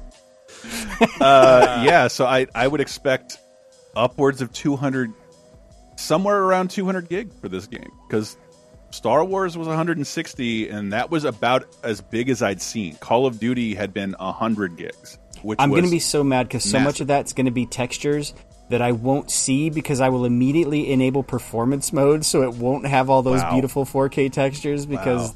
that's what I notice is 60 frames. I don't notice all Yeah. your 4K bells and whistles, looking at you, fucking Starfield. I hate Mondays. Starfield again. I'm excited Uh, for Starfield. I, I watched I'm that excited too, but the fact that they're capping it at 30 is uh, disappointing to me. I know we're getting ahead of ourselves. Yeah, we, we are. Um, Yeah, yeah. And and if it's not clear already, we are not going, you know, down the list of all these shows to talk about everything. We're just talking about stuff that jumped out This is at the us bi- for this- one reason or another. This is we're the doing what show. you listen to us for. We're curating Yes. all of this stuff, Uh-huh. right? Like that's that's yes. But what we uh, and and one of the things that we're curating is like a Dragon Gaiden and the man who Oh erased God. his name. that trailer that trailer's great. I love Pretty good everything trailer. I saw in there. Um, Mm-hmm. Yes, uh, and you know you get to play as Kiryu, so yes, please more Kiryu. Oh, he's is always but he's thing. he's Joryu now, which is Right. you know it's it's it's like Homer Simpson or something. Like it's so close to the original really name. Why even bother? ah, that's what makes it funny, Yeah. right? Like the RGG games have always been. Yeah, funny. and they explain what this is in the um, the Ryu Ga Gotoku dedicated conference. That uh, this is takes place after the events of Yakuza Six, and uh, Kiryu has basically erased his name because he's supposed to be dead. So in order to protect the people, his loved ones, he's he's no longer Kiryu, and so they, you know. This this organization, this secret agency, re- recruits him to, uh, and it's it's all going to be set in like Sotenbori, and Mm-hmm. uh, so he has cool gadgets. He does not have magical powers, regardless of what it looked like in that trailer. That it's all gadgetry. That it's good. It's, yeah. what E3 probably wouldn't have given us is that prolonged a butt shot on like a midday stream. that that's the other Yakuza game. Oh, That's the other trailer. Yeah. Yes, yes. We'll get yes. into No, that. I, Uh, I am mad this, this one was then. gameplay, and I was loving. It's just the, the, the new fight style stuff is really yeah, exciting to yeah, me. yeah, so. yeah. Did you want to talk about Fae Farm? I mean, I, I already did my rant about cozy games, but Fae Farm looks like the best one of those. So that was actually next to us at Summer Game Fest. They were in the next booth over, so I got got to watch a lot of that game. It's like, look, Stardew Valley is one of my favorite games ever of all time. Um, and yeah, I mean, if you want to have a spirit, not a spiritual successor, it's just like a game inspired by that. Like, cool. It looks good. Um, I guess full disclosure, I know some people who work on the game, and so I'm rooting for them. Um, and they are the only people who can call themselves a cozy game. No one else should be able to do that. Stop it.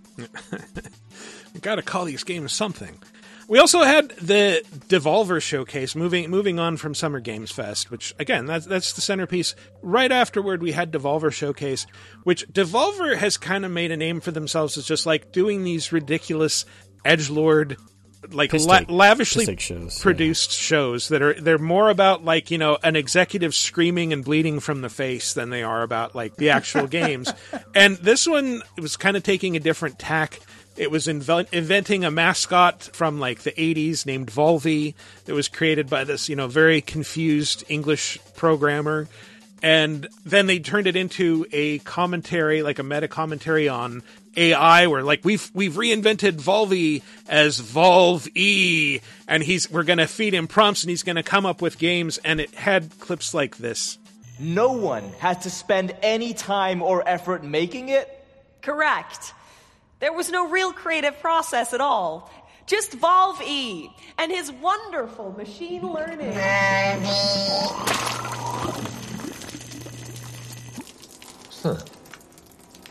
Oh, no. Well, that's a good question, actually. There- Uh, well, each prompt and game idea has to be digested by Volve E's powerful system. And so, inevitably, there are some waste byproducts.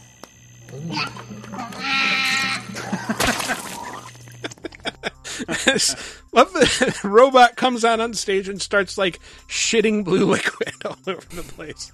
I Like, right, I read funny. more. I, I read about this more than I watched of it, and it sounds entertaining if you're a free time millionaire. But at, at somehow reading about this press conference was like, I miss game magazines. I wanted to see an announcement and move past the ones I didn't care about at my leisure, so I could basically absorb an entire conference in 45 seconds. And here we have comedy. Mm-hmm. Comedy. Well, we we had relatively few trailers during this thing. I mean, they they showed some stuff beforehand. Uh, they showed uh, Shadows of the Damned remastered is coming, which was also kind of the centerpiece of the Grasshopper Manufacture. gonna say, direct. what else is Grasshopper Yeah. talking about? Not a whole Tell lot. me about your. E- tell me about the game EA paid for. Yeah. Uh, so we got we got Wizard with a Gun, we got Talos Principle Two, which I think we saw briefly before. Human Fall Flat Two. Um, never, I guess it's I never played the first Human Fall Flat. In the last five years, I think it's the game I've downloaded and never started the most. It's always free or cheap on some service. You might say it fell flat with these two. I don't know. But, uh, Hi up. But the I think the the best trailer that came out of this was for Baby Steps, which is a literal walking simulator by the developers of Ape Out and Bennett Foddy, who did uh, QWOP, which it, it it looks like QWOP meets Death Stranding. yeah. basically. Yeah, and and all you're playing as a 35 year old fail son who is teleported out of his parents' basement and to this magical island where he has to learn to walk, and he's wearing like an adult onesie the whole time. And uh, then there's this scene which seemed improvised.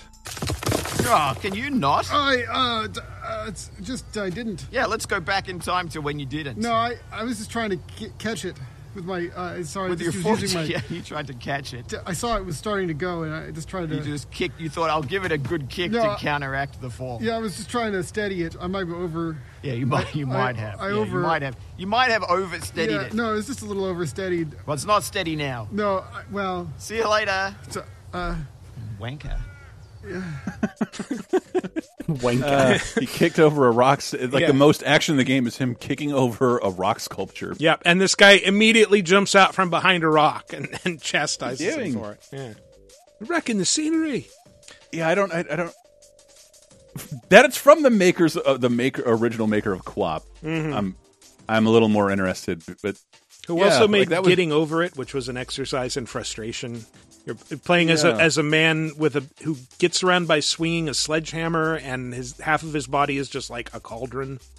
Uh, but it's a, it was a game that was always interesting to stream because of how silly it was and ridiculous. It's just mm. odd to see it in a 3D format with like 4K resolution. Yeah, the fuck.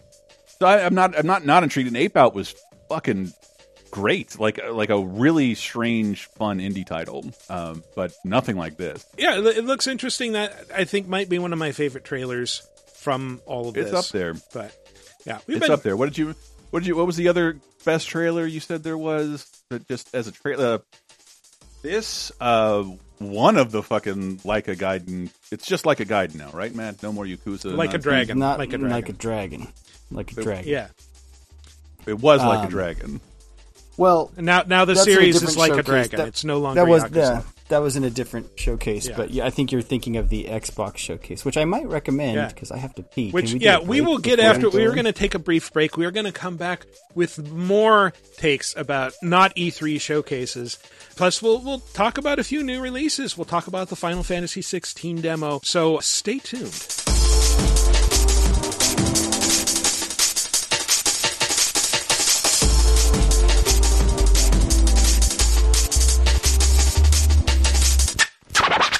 Let's get scratching. Would you like exclusive bonus podcast commentaries and more from the LaserTime crew?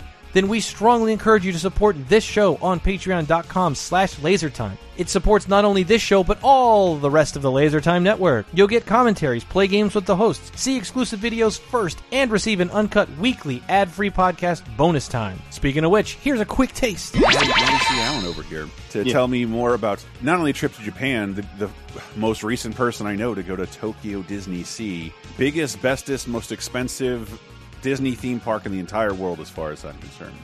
Uh, most good. expensively built. Maybe not to visit right now with the strength of the dollar. Heyo. Yeah, yeah, yeah. I went to Tokyo Disney Sea twice to the point where ask me if I'd go again. Would you go again, Chris? I don't know that I would. That place has three hour lines for everything. Well, the thing that I did because the ticket, you know, with the with the conversion rate and stuff like that, the the ticket itself to the park was only seventy dollars, Damn, really? which is like half as expensive as Disneyland. right? Yeah. Get Bonus Time, a weekly uncensored and commercial-free podcast every Tuesday, starting for just $5 on patreon.com slash lasertime. And welcome back to our second segment where we're going to continue talking about uh, news stuff for a bit because there's so much more to talk about. We got like, you know, eight more conferences to get through. Something I'd like that. to say that the, the sh- possibly 16 or 12. Our Uh, show is a great example of how nobody has the attention span for all this shit, and we're just reading you like selections of what was Yeah, announced. yeah, you're already bored. We can Well, tell. that's what's funny. For for one of us at least, this is our entire job. For for the others, it's like a you know, it's our side thing we're into. And if we're bored with all these, like God, can you just imagine the guy who's like buys two games a year? Just like what am I supposed to and do? I, I, I was reminded because like we were talking to people to have on the show, and uh, uh, my someone mentioned Kat Bailey, and like Kat has been on screen having to contextualize all these announcements for the entire week. I Mhm. don't think she wants to do No. to come on the show. Not on in or off hours. Because because the journalists having to cover this, this had to be madness. E3 was always madness to cover. Uh-huh. Mhm. Uh, this this was a thousand times but it's more it's difficult. more. I'm wondering too if this isn't being complicated by, you know, with the pandemic, release releases slowed, right? And this year Mhm. is the first year I think a lot of that stuff is it's like finally the, the healing. bottleneck uncorking. It is And- and- and exactly part right. of it that I like is that it feels like the old west. The new way has not been defined yet, so we're all going to move, put a stake in this little town and do whatever Mhm. we want. But we did we Uh, did this a few years ago and it didn't work. Yeah. right? That reminds me, I didn't mention there was a game called Blood West during the Guerrilla Co- Collective show. And like, do we really need another game called Adjective or Noun West? We've got we've got Evil West, we got Hard West, we got Weird West. Like, come Frank on. West. Yeah. Come on. Frank West. We got He's uh, covered Bill wars, Cy you know. Hoffman and He's True West. you Unbelievable. Ah, uh, no, Uh, it, how about it we looks dive in? interesting, but yeah. What do we, um, which one do we want to do? let's- Start with the biggie or well, let's let's uh, talk about Day of the Devs because again, this got moved Yeah, make them wait. to it, it got well. Okay, we can we can go to straight to no, no, no. Go ahead with Day of the Day of the Dead. There's So I nothing Day I, of the- Day of recognize the on this list other than the first game. Day of the Devs is the the only fun game conference I could ride my bike to, Mm. and I always went. It was Yeah. a ton of fun. Well, it, didn't used to be a different time of year? Because that's what I was saying. Is Yeah, it like, did, hey, yeah. Yes, make this separate this from this madness, please. Like, put it around Hall- Halloween. Put it around the Yeah, actual Dia I- de los Muertos, I please. did. I did kind of wish it had been, you know, later in the year. But you know, for what it's worth, that conference was one of the better ones because, like, all the Yeah. stuff they were showing, it's like this is all interesting. There's nothing I really want to skip past. You know, we won't talk mm. about a lot of it, but. Uh, but yeah, Hyper Light Breaker was prob probably the highlight, and uh, sequel to Hyper Light Drifter. This is all 3D action. Uh, it is set in a it, it's it's an open world roguelite, and they're t- saying like every world is going to be different. You're going to do different things and explore different places and talk to different people. Um, all right, it looks cool. Uh, very very Yeah, fast and actiony. Is this Super Giant? Is that no? No, no, no, no, no. We would know for sure. It was them. Okay. No, I think I, pl- I played this, but I remember like this is cool, but it's just like, you know, I only have so much space for like a 2D throwback. Mhm. Uh, This is all I'm 3D. Super excited. Yeah, yeah. I'm, that's why I'm super excited about Ah, it. okay. Like, uh, just see it taken to the next level. and it's co-op. I seem to remember. I think Grim liked the original, or at least he liked the soundtrack Yeah. from the original. Mhm. So. Yeah, yeah. Um, and Hellskate uh, looks kind of neat. Skateboarding roguelite game. Lots of roguelites. That's that's kind of the the hotness right now for indies. Uh, but one of the developers who spoke about it uh, also worked on Tony Hawk's Underground. Was talking about like, yeah, this. We were talking about uh, Underground was like this game with a lot of markers of RPGs, and what if we actually made an RPG? And so that's what Hellskate is. You're a Oh. Uh, it's what it's like being old that people have nostalgia for the game my generation considers ruined the Tony Hawk series. and, and but whatever. I- that I was cool. get- You got to upload a picture of yourself into the game, did, and I did, uh, uh, and I didn't Fuck Eric love Sparrow. it. I didn't love it, but like that game taken out of you know the annual NeverSoft release cycle and like turned into something weird and cool. I fucking love it. There is something totally unlike the Tony Hawk's formula. Period. So if you can make a good open world roguelite on that experience, I can't fucking wait. Hmm. But good lord, Thug is bad.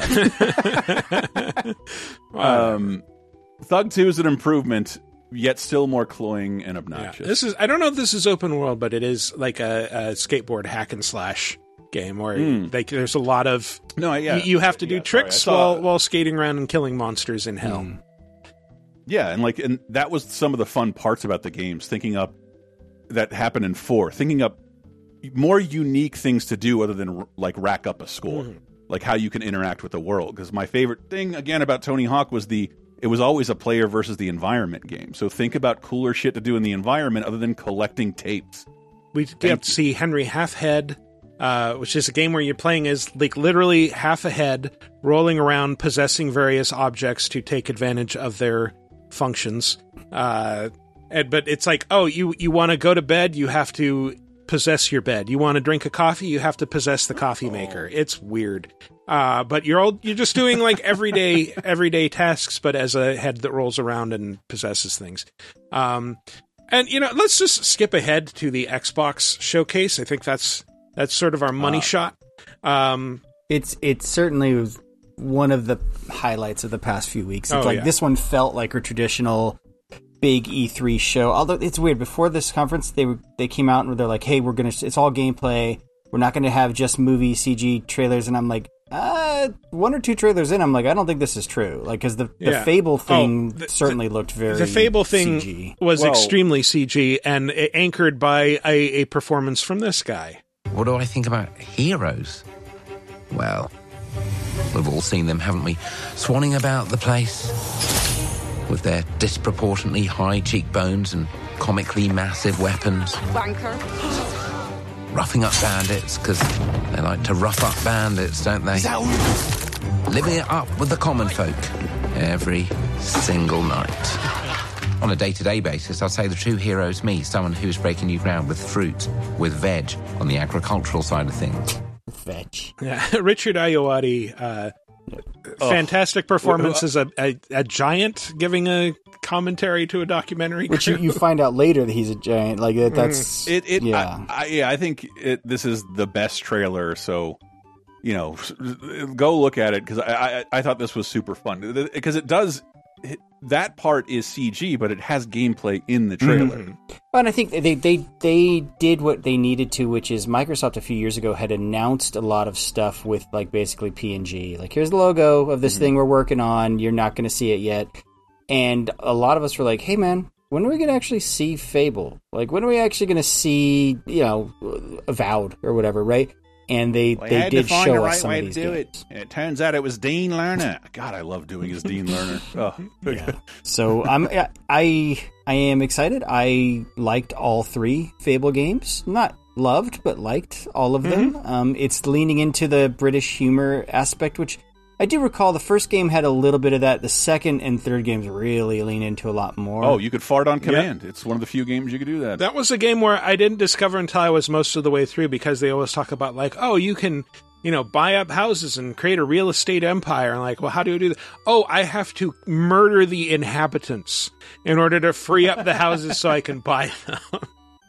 and then you make a bottom burble. it broke that game's economy and was in a really fun way. Like because you Mhm. feel like you earned it. You're like, well, I I am. I am a shitty developer, just killing I'm- people for their land. I'm the worst kind of '80s villain. yeah, the shitty I think, developer. I think that was an option, wasn't it? Like you could legit buy them, or you could just kill their. I mean, the, the only stuff. way that I found to make them available for sale was to, to murder the occupants. Uh, I think there was like maybe one house in every village that you could buy otherwise, but uh, I, I feel like remember the whole thing with that series was the Paragon Evil stuff. Right? It was one of eh, Yeah. maybe I don't know. It's been a long time since I played those games. go but- for one or the other. And magic ages you prematurely, so you will be like an old man and encountering the villain who killed your parents when you were a child. It's that was always that weird. That there was the Mhm. sequence in might have been the first one, might have been the second. You get thrown into prison and you have to play the rest of the game as a really old person. You're like, Uh-huh. what? Well, that's Well, we no. can. It's nice to have uh, this game come out and not have Peter Molyneux lying about it the entire time. That's the thing. Is like, does Fable need Peter Molyneux? I don't think so. Like this looked fine. Clearly not. Have you seen what else he's doing? I hope you like Mm, NFTs. uh, eh, but I, I still think this is the best modern trailer that came out. It was. I thought it was fucking Mhm. great, really funny, and felt Mm-hmm. special. And and the next one, by the way, really dumb behind the scenes here. Uh, my dad borrowed my car, came back the next day and looked for something, basically left the light on and killed the battery. I'm like, you're going to call your AAA and come get this fixed. So the next trailer I watched with my dad, and having a guy who doesn't play games is like, this looks like the greatest thing ever. I'm like, you are Yeah. correct, Dad. Uh, you are correct. South of Midnight. I am ama- so it was like intrigued by another that. one of the best. Looks trailers. at what though, right? Because this is one of those that was a pure CG business. Yeah. Oh yeah, it was. It was. and a it, it's also a studio. Like before we get too excited, the We Happy Few trailer looked amazing. This is the same dev, and then that game ended up coming out and was just like, eh, it's a solid seven. I don't right? remember So- We Happy Few. But in terms of presenting a vibe, I remember because like my brain is like, is this Shadow Man? Are they making Oh. Shadow Man? Black guy with blue It guitar. looks like, but no, this is the We Happy Few dev, and it's uh, it is like yeah, based in. It has like a, a blues guy who turns out he looks up at one point. And it's like half his face is eaten away. He's like Yeah. an undead blues giant man undead blues man playing in Oh, his uh, the, the looked dock of a bayou in the deep south. Oh, right. We Happy Few was the English swinging 60s mask That's game. right. yeah. That's right. And uh, and but I guess the gameplay here is you play this. You have these magical abilities to like capture. It's like a it's like American Gods Mm-hmm. a little bit. Like it's like hey, there's there's there's magic happening in the world, and you have to c- contain it and keep it under control. and you have sort these of abilities. exorcist or monster hunter Yeah, or something. exactly. Like, yeah, I'm down for this. I'm I'm Yeah. curious to see what they do. because in, in terms of a, just a trailer, and we happy few did this as well. Like capturing a vibe, if Yeah. I, for lack of a better term, like yeah, this looks like it'll feel no matter what the game plays like, it will feel unlike anything else I've It, seen. it before. did what it needed to do for which is you know my my measuring stick for CG trailers is did it intrigue me and want me to learn more and see what the actual game is? Yes, and Yeah, that's all those got, need to do. Got my attention, and- but it was early on in the showcase, I should say, Yeah, yeah, in the week long showcase. The next game got my attention. It was a game that had been announced, and we fucking saw. We saw a lot of this game between this and the Ubisoft press conference. And we should say behind the scenes, this is the main game I've been wanting to ask one of our hosts about, but I never do. I just Yeah. wait for it to happen. Uh, th- I have to control myself. This is the Ubisoft. Star Wars game. Yes, should say. this is Yes. Star Wars Outlaws, which uh, has been kept under so many NDAs that, like, I think this was Mm-hmm. my first time seeing actual gameplay. Uh, so it is, uh, yeah, it's it's you. There's you're not playing as a Jedi. First off, it is an Mm-hmm. open world scoundrel game. Scoundrels, yeah. So it's like Star Wars Galaxies before they gave people Jedi powers. non Jedi Star. Did we, I think we did a top five about non Jedi Star Wars games probably at some point. Uh, yeah, so you play as you play as Kay Vess, who has a little partner, uh, little alien creature played by D. Bradley Baker, and there there are systems of factions in this where. Uh, you know, you, you've got the Pike Syndicate, you've got um, the Empire, you've got various other uh, syndicates and factions that you need to manage your relationship with. And if it, it reminded me a little bit of Mercenaries, and I'm not saying it's going to be a similar system. I'm just saying that's what it reminded me I of. was like I was of wondering because this is not knowing the much. this is the, The division Lucas game dev. reminded Michael of Yes. a Lucas game. This is massive the And that- division of which I have to give them credit. I've been I worked with that studio when it, they did World in Conflict. They have fucking range. You go from World in Conflict to Yeah. the Division, which basically is sort of like a shooter MMO style thing, to this like story based open world. Like that's some range for a dev. But I'm I was wondering with the faction stuff. I'm like, oh, is that similar to kind of the gangs that you're competing with uh, in in the Division that you're kind of taking over their territory? I don't think so because I think you can maybe do jobs for the various Mm, syndicates, and so it, it- when I say mercenaries, it reminds me of that because, like, you know, oh, you can uh, do jobs for the Chinese, for example, but you might also, like, the UN might have you do something that uh, where you go up and blow up a bunch of Chinese assets, and then you have to smooth things over with that faction before you can, uh, you know, do jobs for them again.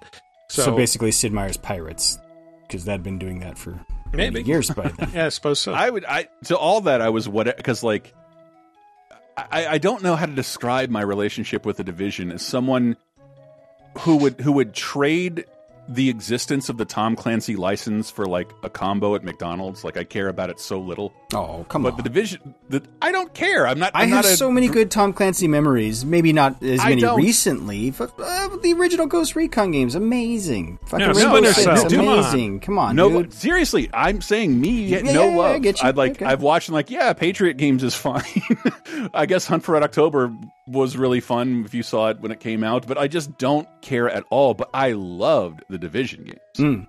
Uh, just like was if you asked me like how could you make this better, I'm like get rid of the modern setting, the Tom Clancy license, and then someone said how about Star Wars? I'm like oh my god, oh my god, you found exactly what I, thought wanna you were do. sick of Star Wars. Patreon.com slash laser. Ho ho. uh, uh, sick of whatever Disney's doing with it, but the games i- have been have been stellar so far. Ah, no pun Are we just going to do this every 30 years? They're going to reboot the Star Wars canon, throw out, and create Star Wars Legends Phase 2 No. or whatever? Because that's all of this stuff feels amazing, but I'm like, they're going to do what they did to us when we were kids. They're just going to throw all that shit out and say this is non canon. Like, I, no, they'll never do that. they already did it. I'll say, I'll say that. Well, not well, Disney did it once, right? Uh, Lucas did it a lot. Yeah.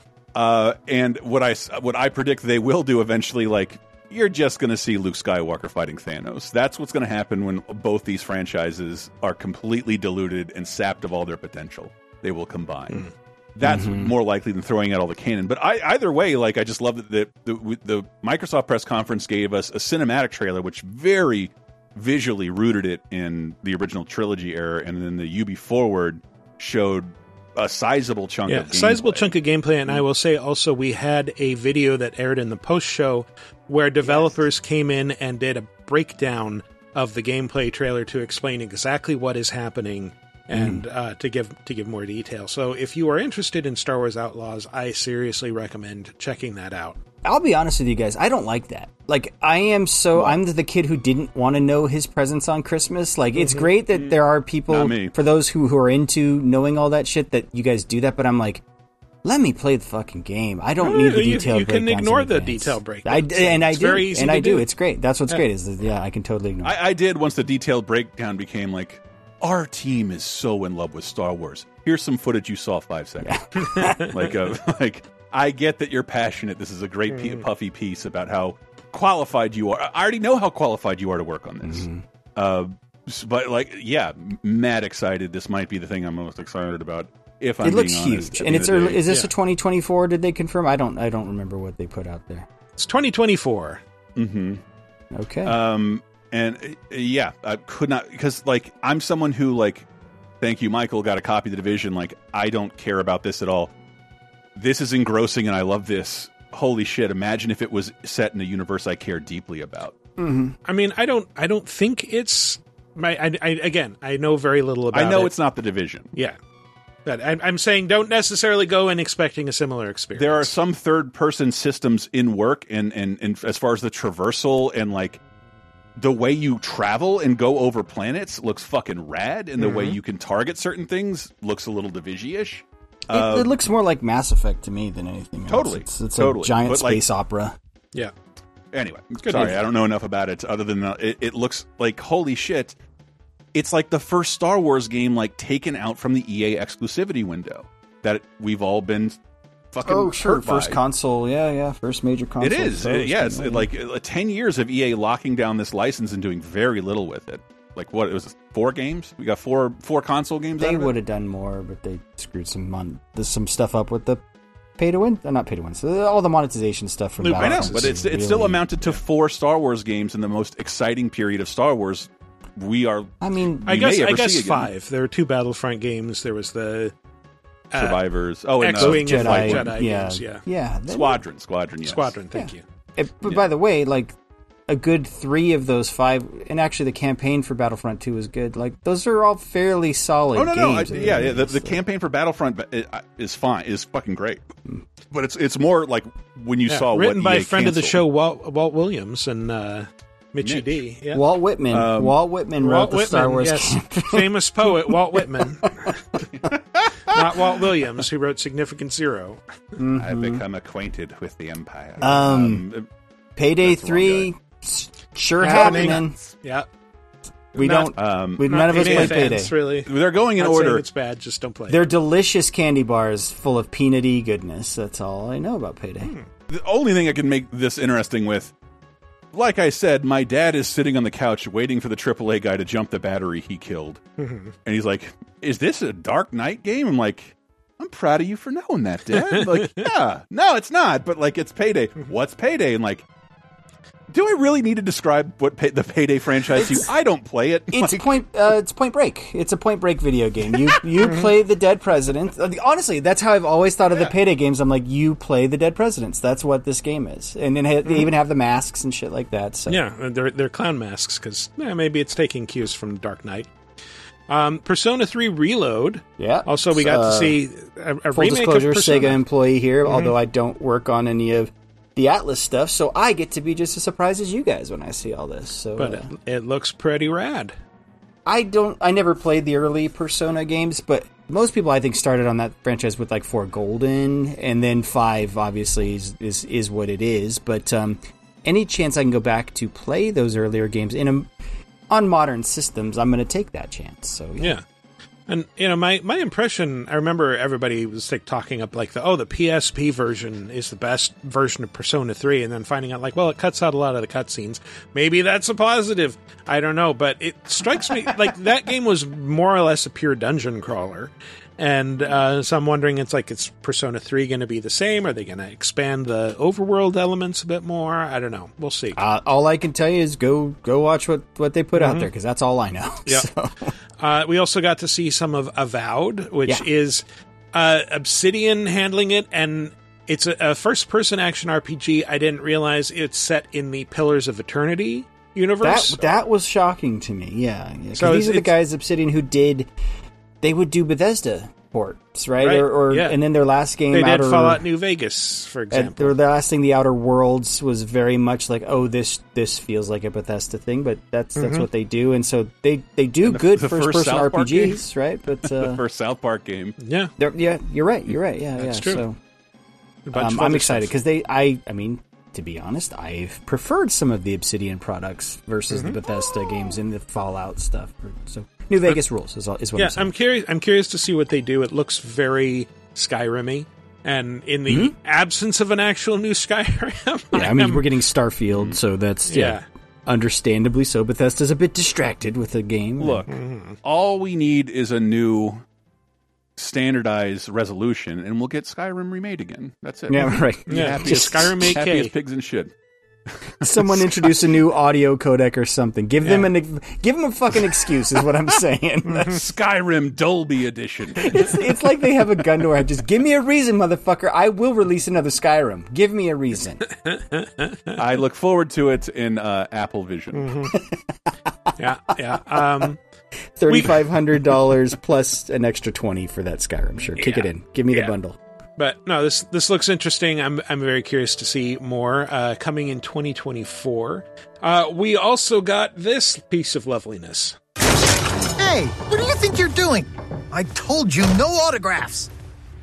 Though I see you have a meet and greet ticket. And I guess it's not every day that you get to meet the mighty pirate Guybrush Threepwood, the legend of Monkey Island. So there is Monkey Island content coming to Sea of Thieves, He's and it been makes doing so that much sense. so I long. I can't believe they haven't done it sooner. It, it's one of those things where I'm like, I can't believe we hadn't made that association before. Like Yeah. those Mm-hmm. two pirate things. I- I'm like, why didn't we ever put that together and be like, they should do a Monkey Island thing? Because it, it just seems like it should, it belongs in that. It's rare who does amazing comedy, right? Like that's what or they used to at least. Um, and with And with for Sea of Thieves, Monkey a game, Island. by the way, that like I, I don't have a ton of experience with, but I have a ton of friends in social media that like kind of still play it. It's a bit Uh, like GTA Online. There's just people Mm-hmm. who play that shit that we don't talk to. That uh, yeah, they really love it. But it's it's like a dedicated and, and crew. it's and it, it's also substantial, like one of like a Fortnite pack. It is a total IP invading and introducing a new storyline and something, and it had to be an IP that Fortnite could, didn't think of first. Well, my my impression, I, think everything Microsoft showed in this, it's it's one of those things like they're like everything here is coming to Game Pass. I'm pretty sure. but I can't tell because this is like DLC, and normally, like, because we Mm. get access to Sea of Third Thieves through Game third- Pass. So I'm wondering, like, will this Mm. be included or will we have to pay for this? Right, like the Hot Wheels DLC for goddamn Forza. You're not getting that for Right, free. right. That costs money. Right. Oh wait, all, all- the only other thing I read is uh, Ron Gilbert was like, didn't even know it was happening, not involved. I mean, yeah, at some point he's. He, but it's not it's not a deal breaker either. I don't think he's the arbiter or the owner of that series in any way, shape, or form anymore. Right? It's, No, no, no. But it's it's it's mostly come out with his involvement. Yeah, didn't I think Uh, the the one that came out recently one. was with last him. one. Yeah. Yeah. But I think he Mostly. was licensing that from somebody, right? Like the the Mhm. rights to do that. I don't know. To Disney, I guess. Yeah. It's, it's part anyway, of so- the Lucasfilm Games catalog. Yeah, it's part of that wonderful. The one of the best things in Disney buying Lucas Arts stuff is like, um, we won't send you any notes or uh, charge you any money. Just give us forty percent of the sale. Do whatever you'd like with any Lucas Arts property, anything. Um, I'm not. I'm not saying that's what it is. It's just what it feels like. I just can't believe he's been doing that voice for a very long time. That that version of Guybrush Yeah. Threepwood. And I, I like think he- it sounds like they the got all the voices back. Um, I think they they got as many as they could. Yeah. But I mean, voices change as you age, and so they're either heavily Totally. modulating that, or like he's just frozen in time there with that. That's why Tom Hanks can't play Woody anymore. That's right. He's approaching seventy and he can't scream through eighty percent of a movie. Um, th- this this next game is sort of a great example of like I don't know what is included with Game Pass versus what you have to buy. I couldn't even tell you that about the 2020 version. Well, so Of- the 2020 version definitely had a lot of paid DLC, and they did Mhm. confirm. So, okay, here's what's weird about this. So, this is Microsoft Flight Sim 2024. Yes. It's not DLC to the last Flight Sim. It is an Oh. all new game. Mm-hmm. Separate that, that apparently has much more detailed ground textures because the stuff they were showing off is just like this looks like if you if you fly too close to the ground in Microsoft Flight Simulator 2020, the it looks breaks. like yeah something pieced together from Google Maps. Because it Uh, is. Remember, that was the whole was. tech of that game. Everything's streaming from Google Maps, and then they use some AI to be like, "Oh, well, that's probably that's probably a road." Or, but what can Uh-huh. happen, as And I told you, you'd guys, occasionally get like a fucking wayward hedge that was the size of the Washington it- Monument. or it would like turn roads into just rivers. I'm like, I can just tell you, I grew up in Riverside. There's no real river that runs near there, and yet there was one running by my house. Oh, it's the Santa Ana River, but anyway. But um, they did confirm all the DLC you might have bought for that, and the DLC it's like ridiculous because this it's like, oh, I bought all of these detailed airport schematics, so the airport Mm. is as detailed as possible, or. Ah. Extra planes. You could buy extra planes. Some were free, like the Top Gun expansion. Not expansion. available for Al. Qaeda. So that's all. that's all carrying over, um, because it does feel like wow, this is coming really close to the last one. This this is like a Michael Ass announcement. They're gonna have Dune DLC for this oh yes, motherfucker. you can you can uh, fly an ornithopter. Which is, I don't know how they make that work with the realistic physics of Flight Simulator because those things, like, oh yeah, it's a giant mechanical dragonfly. Mhm. Uh, how does that work with steel and on? The entire idea of me getting a real plane in the air is unrealistic. Mhm. Why not? Yeah, What- why not? Yeah, good point. Good point. It's. uh, I'm looking forward to the what 300 gigabyte download. This will probably be because that other game, the last game was fucking huge, dude. You're gonna have to buy a new Series X dedicated to Flight Yep, Simulator. Yep. I mean, Flight Sim fans would probably do that anyway. Th- That is a strange bunch, man. They got their Mhm. fucking HOTAS setups or whatever you call that. And, Oh yeah. Mm-hmm. Anyway, Anyway, but uh, yeah, it looks cool. Uh, and uh, of course, uh, Senua's Saga Hellblade Two. We got to see another look at that for the first time in years. When was the last time we saw it? Like 2020. two two game awards ago, I think maybe maybe Yeah. three I game think awards it was like ago? right, right before Microsoft made the acquisition. Yeah. Hmm. It's um, Uh, is- I- it might have been right after, but it's Hmm.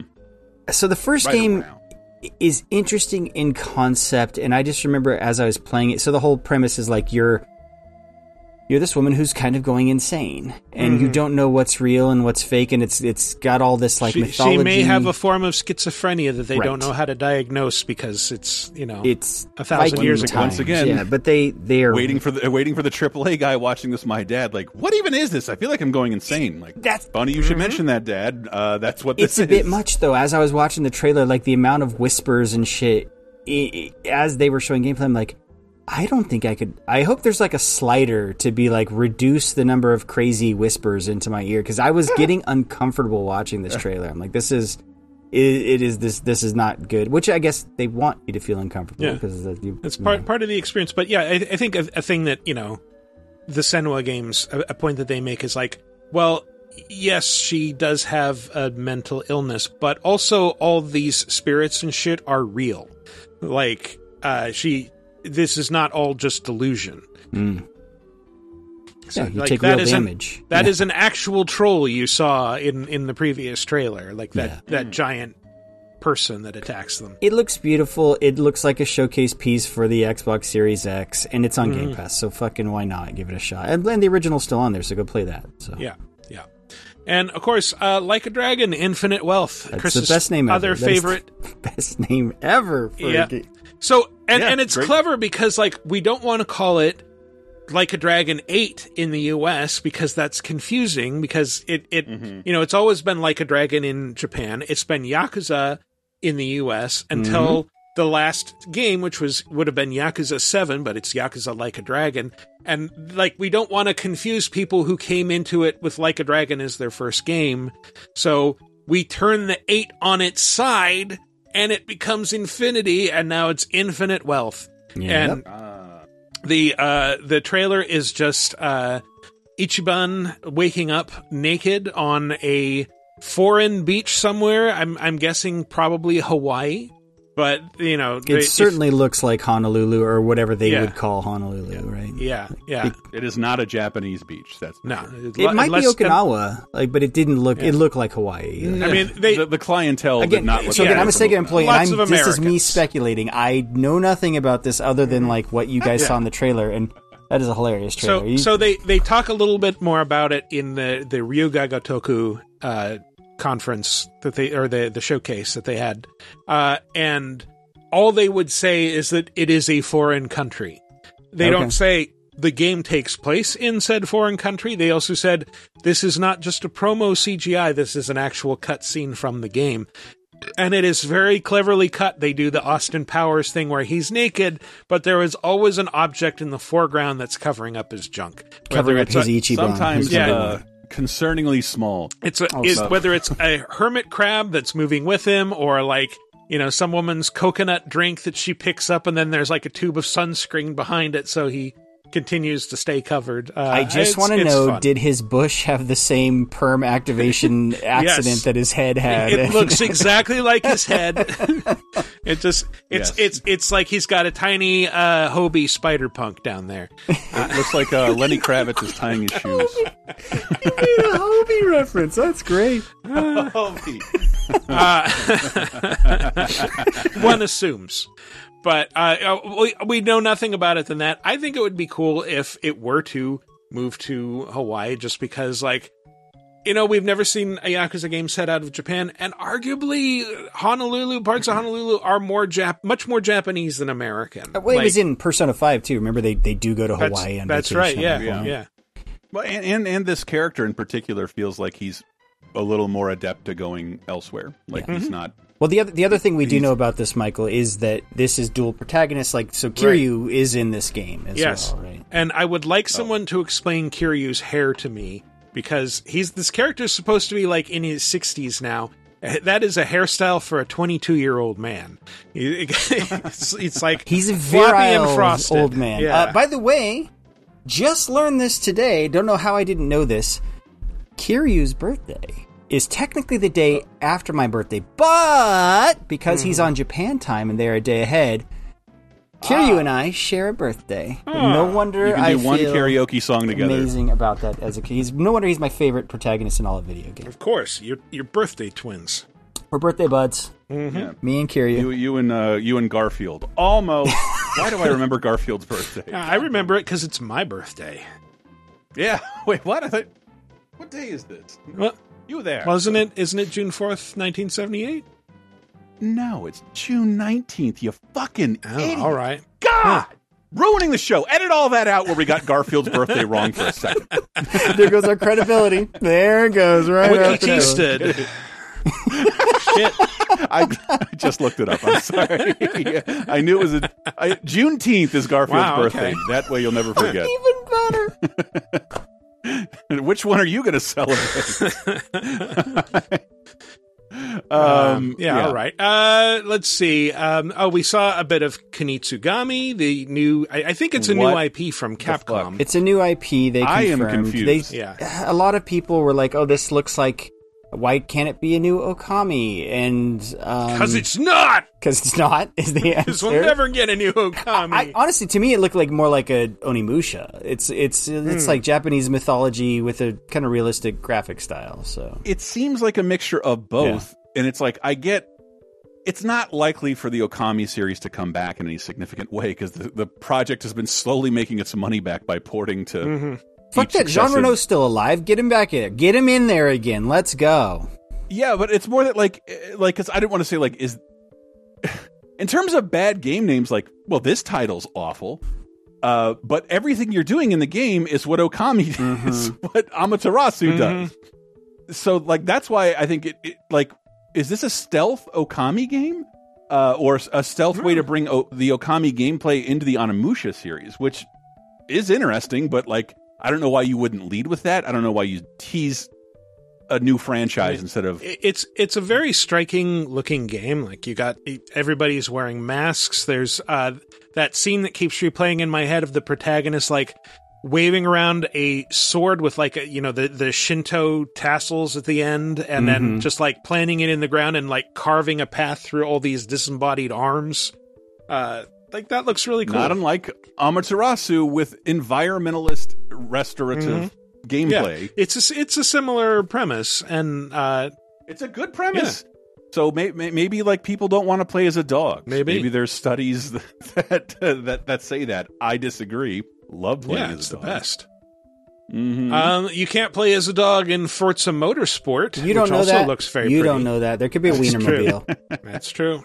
There was, I mean, because there actually was one in the last Forza DLC Yeah, to oh, okay. race wiener. Yeah, there's not much. There's not much pop culture for them to carve out. So don't be surprised if Dumber and Dumber's pet grooming service pops up as a playable car. I, I'm really well. Oh, we should have said that's the thing. So Fable is the Forza Horizon studio. That's Playground Games. Oh, uh, So this this is going Oh. back to their roots with like Turn straight up race car racing. Well, yeah, the- games. yeah, there there are two series. There's Forza Motorsport and there's Forza Horizon. this is Horizon is, more- the one that we like.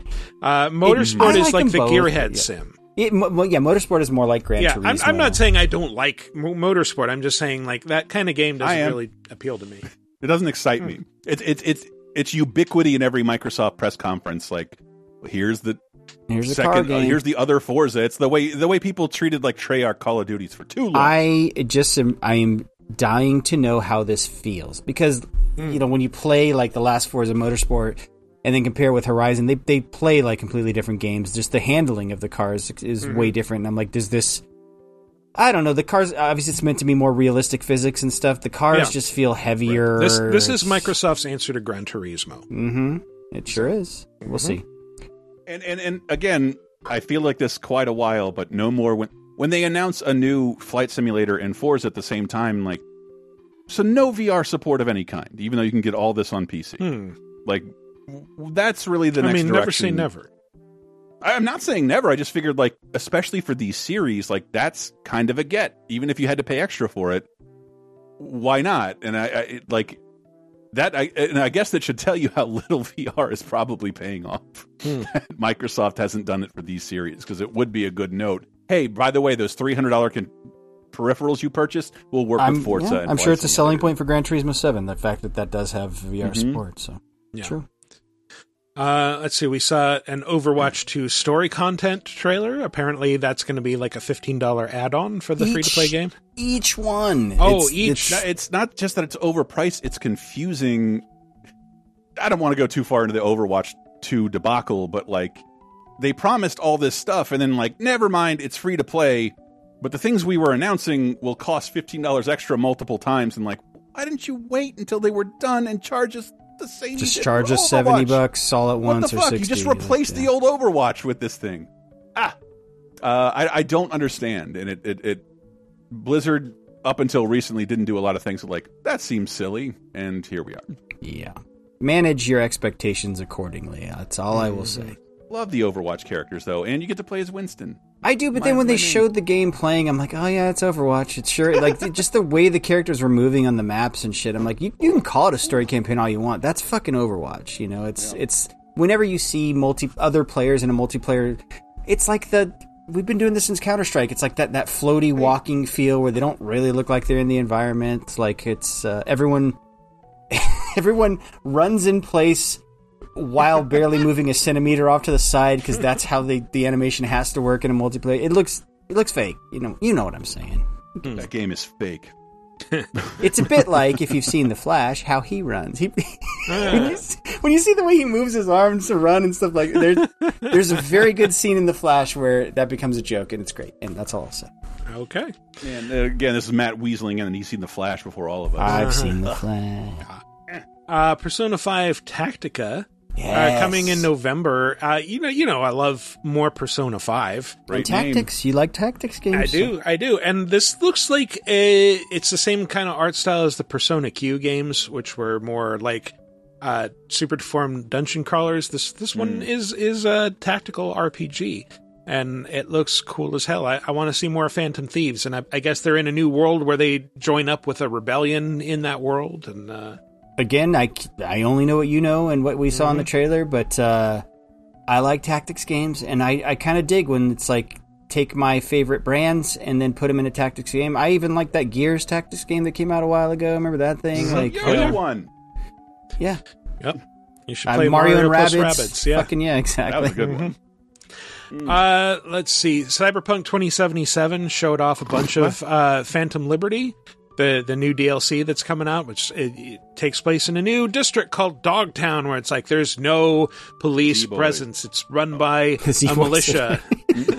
It's Sorry. basi- basically just it's the libertarian district of Night City. Oh boy, oh boy. Yeah. And you have to save the president, who's uh, been taken on. a Very, very Escape from New York vibes. They, they had they had uh, Keanu back, and it Mm-hmm. had lost a little bit of the charm from like that big reveal a few years ago. But and honestly, like I'm more looking forward to Idris Elba in this game, Yeah. um, Oh, as the other really guy cool. you interact with. But it looks like they're, they're hinting maybe what is it? What's your character's name? Is it V in that V, game? yeah. You're looks still like V. They might have a You cure You played this for more than me. How are you asking me? I because I have terrible video game memory. Um, but yeah, so it looks like there might be a cure for V if you know the events of events of the original and Mhm. stuff. So, uh, dude, I ended up liking what I played of that game. Um, not Did as much play as I wanted to like it, but I like Did you that play game. it post anime giant fix?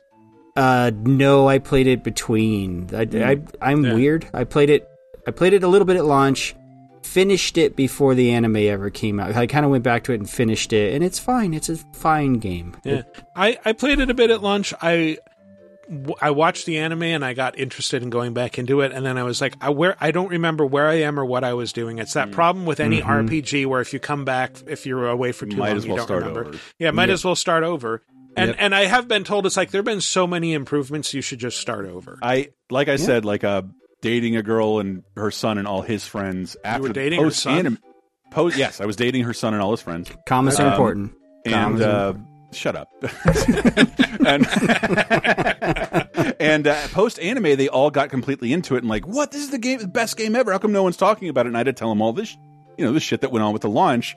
And I'm like, cool, kids are getting it. It's the number one played game on Steam. And then I talked to some adult friends like two weeks ago, and they were talking about how great Cyberpunk is now.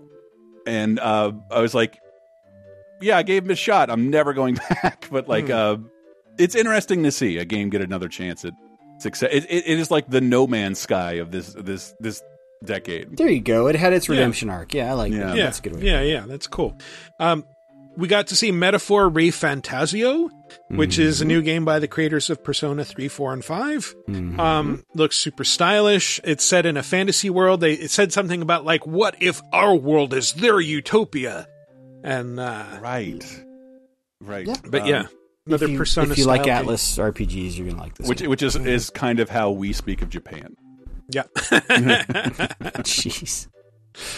uh, and uh, let's see. Oh, Clockwork Revolution looked a lot like a, a Bioshock Infinite sort of Mm. game. Very, I didn't very look in- steampunk. I thought it was Lies of P at first.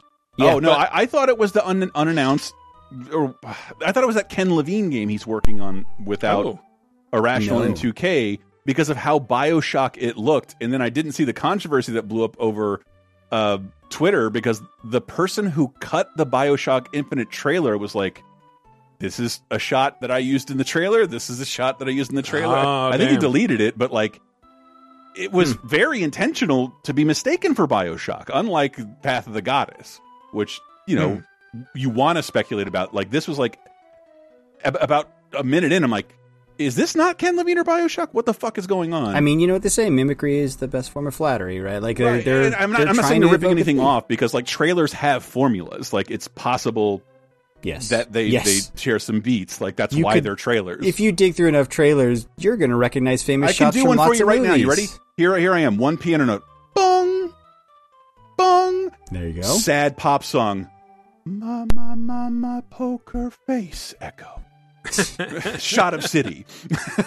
Damn. Shot. Should work for an agency. I've, I've Uh, heard these they- yeah, trailers imitate one another, so I'm not shitting on the game about that. But like that, I thought this was a either Bioshock or spiritual successor. That's Mhm. how evocative it was of The, Bioshock. the thing that's most intriguing to me about this, in addition to like I love Bioshock and, and like steampunk stuff, so this is inXile Entertainment. This is the Bard's Tale reboot studio, the Wasteland Oh. studio that Microsoft bought. I mean, this was one of those when they were on a buying spree, and then this is unlike anything they've ever made, and it's it's cool, but it's also concerning. It's like okay, so Microsoft, you buy people. I'm assuming based on their portfolio of games they've done before, and then you're Mhm. kind of just saying, "Here, take our money and go do a thing like you've never done before." Like that seems dangerous to me. like, like Sometimes. Maybe, maybe kind they're saying take our money and do your dream project. maybe, yeah, but, but, it's- like, uh, did you see that story of um was Redfall like uh people internally at Redfall? They were like, Mm-hmm. when Microsoft bought us, our hope was that they canceled this game that is not going very well and not up to our standards. Oh, and we shit, don't really? have to work about it on it anymore. Instead, Microsoft's like, stay the course. Uh, Right. Do what you do what you can, and it's like we can't do this in this window. We thought Microsoft would come along as a measure of quality control and just cut the project. That was everyone's hopes. Uh, Instead, we got Redfall, which doesn't seem like it will have a redemption arc. I'm just glad there's a Clockwork Knight 3. That's where I'm putting this game. Uh, it- Sure. Clockwork, Clockwork Knight Revolution. Three, Clockwork Revolution. yes. Um, looks looks cool. Um, we also got like a whole ass direct after Yeah. the show dedicated just to Starfield, Um, that showed off quite a lot of the game. Um, and uh, showed us uh, a, a, a returning character from the Elder Scrolls series. You could choose to meet your biggest fan. Vectera, by Vectera, by Vectera! Is it really, really you? He'll join your crew and he'll give you gifts if you're willing to put up with his constant commentary. I can't believe I get to stand near you, breathing the same air. I've got to have every molecule. Uh, they do show like, hey, you might decide you don't want to put up with him anymore, and like he's standing at the edge of a cliff, like, oh, what new adventures will we embark on? And then it's just like close up of the gun aiming at the back of his head, and then cut to black. Yep. Uh, nah, this this the the the, the look we got at this simultaneously like made me more curious and excited for the game, but at the same time, sort of affirmed some of my suspicions that it's like, oh, they're gonna do a lot of the typical Bethesda stuff in this game. Like you get you get your dead-eyed NPCs, right? Like you Mhm. get that fucking. They look better than ever, by the way. Eyes Yeah. have never looked deader. Um, but it's you know it's it's got that it's got that Bethesda thing to it, which is you know what's wild is I fucking used to since Morrowind. I used to love Bethesda RPGs, look forward to them, like couldn't wait. And then Skyrim got so popular and they kept putting it out that I'm and then Fallout 4 came, I'm like, you know what, no. You can't keep doing this. You have to do new shit. Like you can't just rinse repeat, give this a new skin. And I think they're doing enough new stuff where Right. I mean, obviously it's on Game Pass, so I'll fucking play it, whatever, Yeah. right? But like they're doing just enough to be like, okay, okay, you're trying new things I- this time. Good for you. I'm hoping. Here's what I don't want to be, but I kind of am right now. Someone who doesn't like or love the Bethesda formula. I don't find it engrossing. I find it pretty boring now. Uh, there was a part Fallout 3 where I was engaged in this, like, well, this kind of sucks. uh, not sucks, but it's just not terribly engaging. There's just and a lot I- of it. There's the, feel like, the I- thing I- with those games. There's just so much of them, right? And I know I sound like a curmudgeon, but I, I'm telling you, it makes me feel like something's wrong with me. Because if you had me wish of what a game would be, it like 20 years ago, it would be like Skyrim and Fallout. 2 Mhm. two settings that I like space more, but I still look at this and just like this isn't going to work for me. I know it's not going to work for me. I mean, I'm I'm more intrigued uh, having watched the direct than I, I didn't was watch all of it, beforehand. Um, I mean, I like that you can build your ships. I like that they said like this is very much a Bethesda game. You can go off the rails if you want to, and I appreciate this quote from this woman. When I'm playing, I generally go crazy. Um, I definitely go like the more piracy routes. Um, I want to take over ships. I'm going to board ships. I'm like, this is now mine. I steal all the sandwiches and put them, you know, in my cargo hold that I have specifically for sandwiches. I don't want to play the hero, um, but I want to go out and just start taking things from people as quickly as possible. Yeah, this character like piling up a giant thing of sandwiches. So And it's all like I okay. can think of is inventory management that's going to have to That's- go along with that what- stupid But what's going to be the equivalent of rolling a bunch of cheese wheels down a hill? I, I want to see it. Hacking the Skyrim when it came out was one of the like rolling bears down hills Mhm. was one of the most fun times I've ever had, and just like playing the game like ah, it's you. I left Mm. my sandals across the map. Can you go get them? Like You uh, always bring up that I one do. quest. That's the one that broke your back. But it's it's symbolic of all things Bethesda. Here's here's some good dialogue, some great world building, and mostly walk over here, shoot guys, walk back, and it's and it's dull. Yeah, but then but then they have stuff like you're in the middle of a whodunit murder mystery and you're the killer. Oh, Yes. I, that, that's one of my favorite missions in any the game weird, ever. The weird shit is is and the fact Yeah. that like you can miss out entire quest chains if you like. I just I I stumbled upon the Assassins Guild when I wasn't supposed to, and Mhm. then they all started attacking me. I murdered the entire Assassins Guild before No, I ever those saw are that the- quest. Those are the best quest lines. I know. I was upset about it, but what am I, going to do? Not fight back? No, fuck these are those these are the stories I hear about these games that I don't really experience, and I'm telling you, I'm not being curmudgeonly. I'm feeling like I'm doing something wrong. I'm missing something here with uh, the Bethesda formula, and You're not. It's just it's the toothpaste aisle problem. Like somewhere along the line, they they someone told them more is better. More is always better. There's just too much shit, and there's too much kind of eh, whatever shit in these games. There are there's lots of good moments, but like they're just they're big for the sake of being big because I think someone along the way told them they had to be. And when they when they are like, hey, there's going to be a thousand planets or whatever that is it, hundred? I, I forget, but like that doesn't appeal to me. That sounds I awful. It's- Give it me sounds like, like five good planets. I don't need a thousand planets. I, Fuck I that think shit. part part of my is that like um some of it tends to feel lifeless like Yes. all the, the all Like the models and character types yeah and, and so like uh, yeah like the idea of like oh space like uh, oh god like it's like uh, do i need to see an alien that somehow breathes and gestures like every other human in the, in this world i don't know i want to be wrong i want to be wrong and and th- that i don't have to pay for it pay extra for it makes me feel goodish Mm-hmm. goodish. But but like I, I saw some people like it was refreshing to see like Starfield. It's like one of those opinions I'm embarrassed to have right now. Like m- you know most Republicans who have to speak publicly. Uh, like um, yeah, I just the Bethesda stuff doesn't work for me and hasn't for a while. And uh, this is most people's most anticipated game of the entire whatever you want to call the last week, and I just don't get it yet. I'm I'm back in, but it is like if I go back and it is just Fallout 4 again, I'll be very upset and maybe maybe never go back to one of their games if it's like you guys clearly don't have any new tricks up your sleeve, you know. But uh, Mhm. we'll see. It looks like it's doing enough different where I'm excited. So Yeah. Lots of like they talked about uh, lots of faction stuff also. Like that's always fun for me. Like, oh yeah, they're these religious zealots, but yeah, I picked a trait where I was raised in the same religion, and so now they don't bother me. Um, uh, that that's just kind of cool. Uh, but also, did you want to talk about Thirty Three Immortals? I mean, after Starfield, but uh, uh, so a the only hard act to follow, thir- Thirty-three Immortals. The the most compelling part about it is it's the makers of Spiritfarer, which is a game I really liked quite Beautiful a bit. Beautiful game, yep. And uh, this thing has the weirdest part. The reason it's called Thirty Three Immortals. Uh, Thirty-three player co-op in this game. Um, just give us one versus one hundred again. Let's go, Microsoft. What the fuck are you thinking? Mhm. Like, let's go. Yeah. Yeah. Um, we got we got the showcase extended, which again we got to see more cyberpunk. We got to see High on Life, High on Knife expansion. Roylandless, the no, yeah. yeah. Hmm.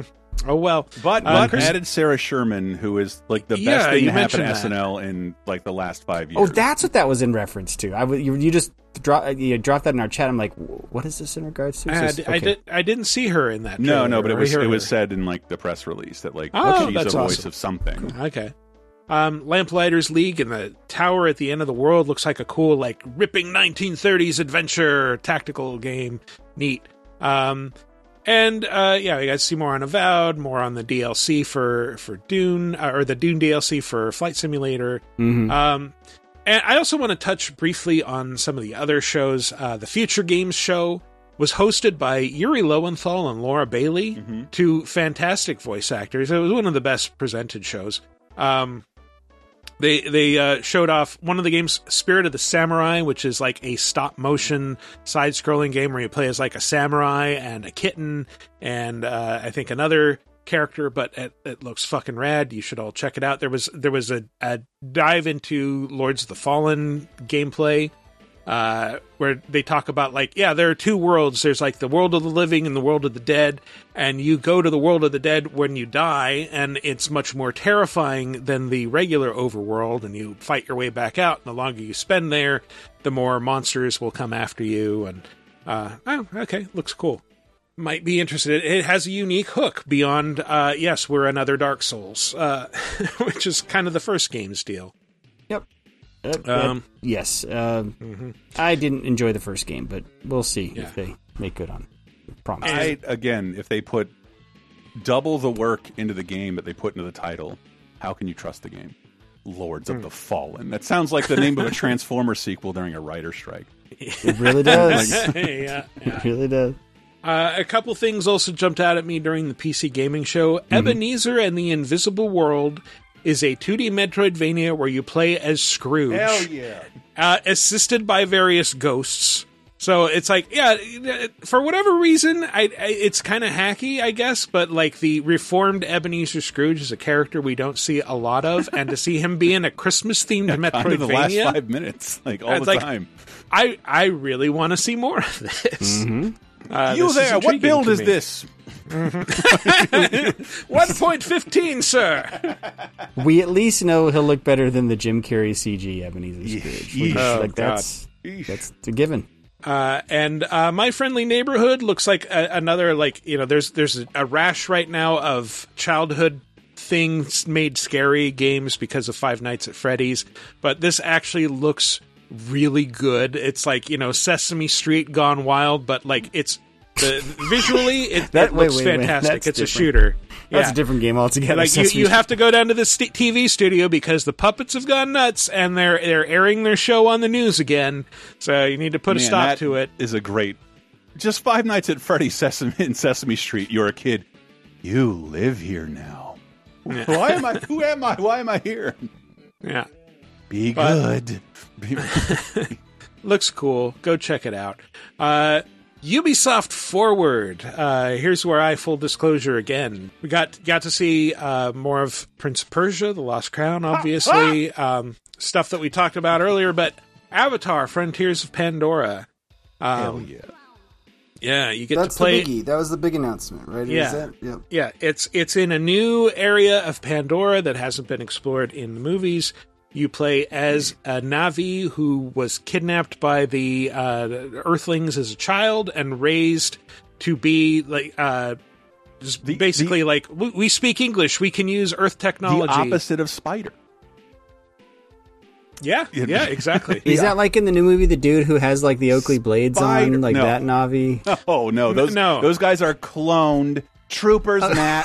Uh, I I just Avatar- do this so Chris will reveal his total fandom of the Avatar franchise. There we go. uh, but yeah, you, you do you play as a Navi who was kidnapped, and uh, there was an order to kill you, and you were saved and put into like cryosleep for 15 years, and uh, now you emerge, and you have to learn to be a Navi and fight back against the RDA because they're back and they're blowing shit up. like it's not even kayfabe. Like I am a defender of the Avatar series just because I like James Cameron and thinks he, he's a genius, and I like what these movies do. I since when did it come out? 2003. Since then, I'm a little perplexed by why the it becomes a global phenomenon. But I want to say 07 or no, 11 no, no. maybe. It was it was, it was shit. Yeah, I don't. I don't know. 2003. Uh, it wasn't 2013. Then, um, sorry, 20 might have been. Yeah. uh, 2012. But like, one thing you can't really deny is Avatar as a franchise 2009. 2009. Okay, you were close. makes way more sense in games. Like, Um, yes, I okay. This will be my best contribution to the show. Just cue cue the the applause track. Ready? This is what this game is. Avatar Cry. God. well, fine. I'm totally fine with That's that. the, no. That I mean, honestly, what from what they showed, it looks like Avatar Far Cry. It, Yeah, but, like, you but know, there's it- bases to take over and shit. And uh, by the way, I like that. I like Far Cry. The thing, the thing So that's, not great about. Avatar, the movies, uh, uh, in addition to the mocap, is the world or the organic world that James Cameron created, and like you will feel that a little more if you've been to the Disney park. But but seeing the gameplay and the idea that like every single organic species is connected like the internet, like it, it is a game that is a gameplay device outright, and uh, and the fauna, the flora, it's just it, like all that shit seems to like fit into games better than it does a cinematic universe. And looking at this, like, yeah, why wasn't this a game first? And due to the delay of the Avatar movies, this will have to tide those fans over. And I'm not going to create an argument here, but don't say I'm tired of people of my generation saying they don't exist because when you talk to younger kids, like, you know, yeah, Marvel's fine, but like they didn't grow up with comics demanding Marvel movies, and they especially didn't demand He Man and Transformers movies. That's like us getting Mm. Flintstone and Dennis the Menace movies, 30 2010 next Yep. week. Uh, th- that's what th- Avatar is a new thing, and, and kids are excited for Avatar, even if people in their 40s aren't. And I think the universe has so much left to do. I wish James Cameron would move a little faster. So I'm glad this game is is coming out because in terms of like what's like your mo when I try and think of my most favorite movie tie-in game, I love the King Kong Ubisoft game so much. It is it's so wonderful, and there's other than Scott Pilgrim, also Ubi. Like, what else is there? Who else makes a better movie tie-in game? Uh, maybe High Moon Studios, but like, uh, I'm excited. Excite, tell Yeah. excite. Cool. And uh, we saw Captain Laserhawk. Well, we didn't really see any of Yeah, that Captain Laserhawk. We saw Adi Shankar come out and uh, give a speech about it, but he's he's the Castlevania uh, anime guy. Mm-hmm. He's, So- it's in good hands. Like I trust. Mhm. I like what he did with the Castlevania anime. So I'm like, Yeah. oh, okay, Yeah, and- cool. And, and I like that studio, Bobby Pills, that's working on it. They've done good, re- really good stuff. In the As we were speaking Uh, about um, cyberpunk and kind of a, get, being given a second life with potentially a new generation, like yeah, fucking show. Uh, the show. This world has stuff left to explore that may be less expensive than a game and may, I don't know, poke Ubisoft a little bit to make more Blood Dragony stuff. Uh, yeah, I mean, Blood Dragon seems to exist as kind of like a brand unto itself Yeah. that gets applied to other Yeah. things. Like there was the Trials of the, The Blood Trials of Dragon, Blood And that's yeah, it. yeah, yeah.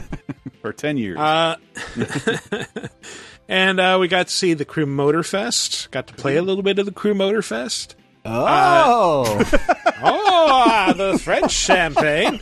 Um, hey, you highlight it's so Crew's this fine. is It's fine. no, it's it's the crew, but it's um rather than like the the first two crew games, the big selling point was like we are recreating the open world as the entire continental U.S. And this time it's like no, we're we're moving it to Oahu, and we're going to render this one island in Hawaii in magnificent detail, and we're going to set up a bunch of races around the island that you can partake in. And uh, what the the the way that the campaign is handled is there are themed playlists. And the playlists are like uh here here's a handful of events that you play through and they culminate in a big race or, or some big event. Um I saw a couple of these. There's the uh, one called Vintage Garage, where it's just like everything is in like a 1960s style color filter, and you drive vintage cars from like the 50s, 60s, 70s, and 80s, and participate in events like with with no GPS mini map to find your way Like around. Fast You have to I love it. maybe I haven't seen it. You were in Cuba. Uh, It- it- I just felt it Uh, odd, like the the crew. That was one of the most fun drivable drivable San Franciscos, and and obviously they cut Hmm. out certain chunks of it, but it was like beautiful and accurate.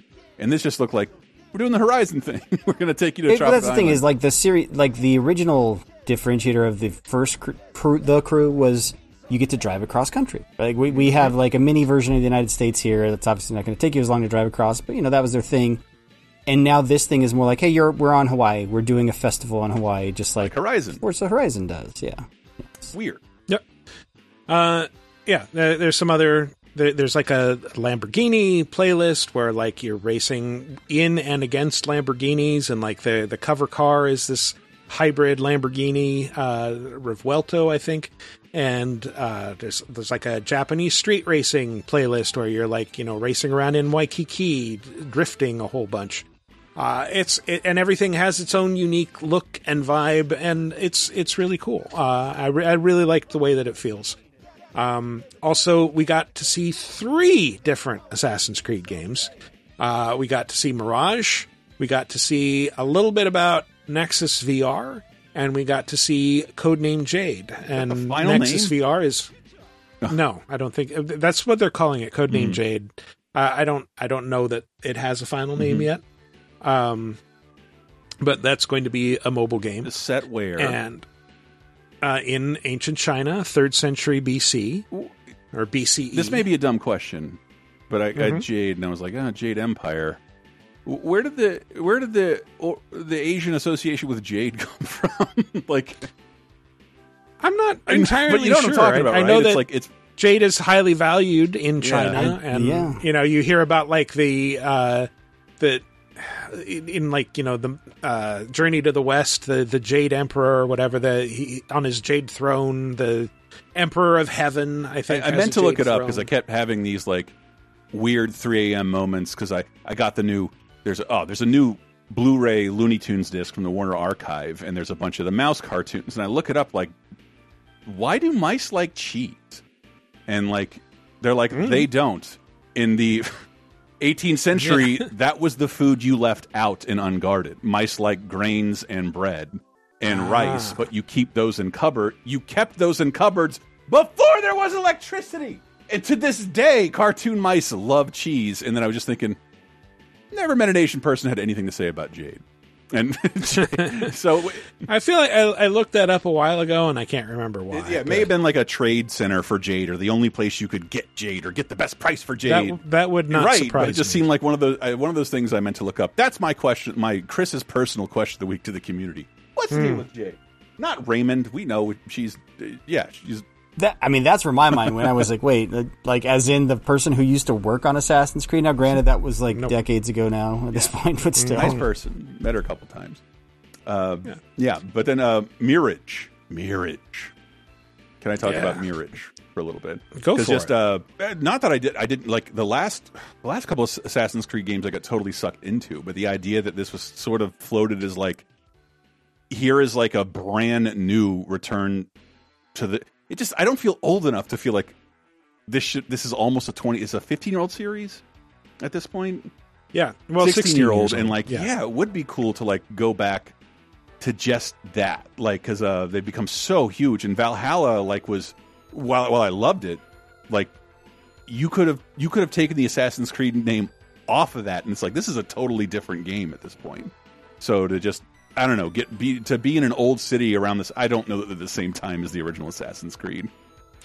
Well, it's uh, it's the ninth century, so this is actually a prequel to Assassin's Creed Valhalla. You're playing as a young version of Basim, who's a central character. All games are in prequels to Assassin's Creed Valhalla. Yeah, but no, not necessarily. Um, but I mean, it's a direct Hmm. prequel. It's one of the same characters. You know, like I think something like 20 years before the events of Valhalla. Is Jesus going to be in this game? Fuck yes, we're going to No. get schematics from Jesus. This is like 900 years after can- Jesus. Here, Come on. here you go, my son. You can make a sick marshmallow thrower. but yeah, yeah, like uh, something, that- something uh, like I didn't realize that I was nostalgic for an Ezio era Assassin's Creed game, and I thought they, come on, were they not promoting it like that? Like, uh, I mean, no, it's it's very much intended as an homage to early Assassin's Creed games. It's much more stealth focused. Yes. Uh, there's there's a, mo- a bigger emphasis on you know using parkour and running away as opposed to just like standing and fighting and killing all your enemies. We got to see more of uh, Star Wars Outlaws. More more gameplay again. We we talked a bit about that, but yeah, Ubisoft Forward very very happy with the way that came together. Um, uh, Capcom had a showcase. Uh, uh, got to see more of Kunitsu, Kumi, Kunitsugami. Can't Um, can't not- wait to not play too much more. the Mega Man game that was mobile exclusive that now we can play offline. Mega Man X Dive Offline. The offline is actually in the title. That's a little Hilarious. odd. It's like what they wouldn't have called the Apple Arcade version of the game I would never play. Yeah. Um, they they did have a trailer uh, apologizing for the delay of Pragmata, and I just want to say that was literally the first That I've heard of a game called was so Pragmata. fucking funny. Like if you've ever had a friend uh, go through sobriety and apologize to you, like for stuff like, "Hey, man, I was drunk too. I don't know what you're talking about, and I never held that against you." That's what this felt like. We apologize for this game you did not know existed. Gabriel Byrne's going to be fucking amazing in this game. Is he in the game? That's a stigmata joke. Oh, that is a Jesus, stigmata. dude! I didn't know because I know so. I watched Wow. this trailer and it's just it's like an in-game character is handing a note to you, apologizing for delay, and like, hey, why don't you just work about this? Work on this being more recognizable, so I understand what this reference is about. I wasn't. I don't. I know. I I, I had to look Yeah. it up. I did see this at one of their other showcases. Do you guys want to know the most newsworthy thing about this press conference that I found out after the fact? Sure. So there's that new Ghost Trick demo, which play Ghost Mhm. Trick if you never did. Go download. it. That's built in the RE engine.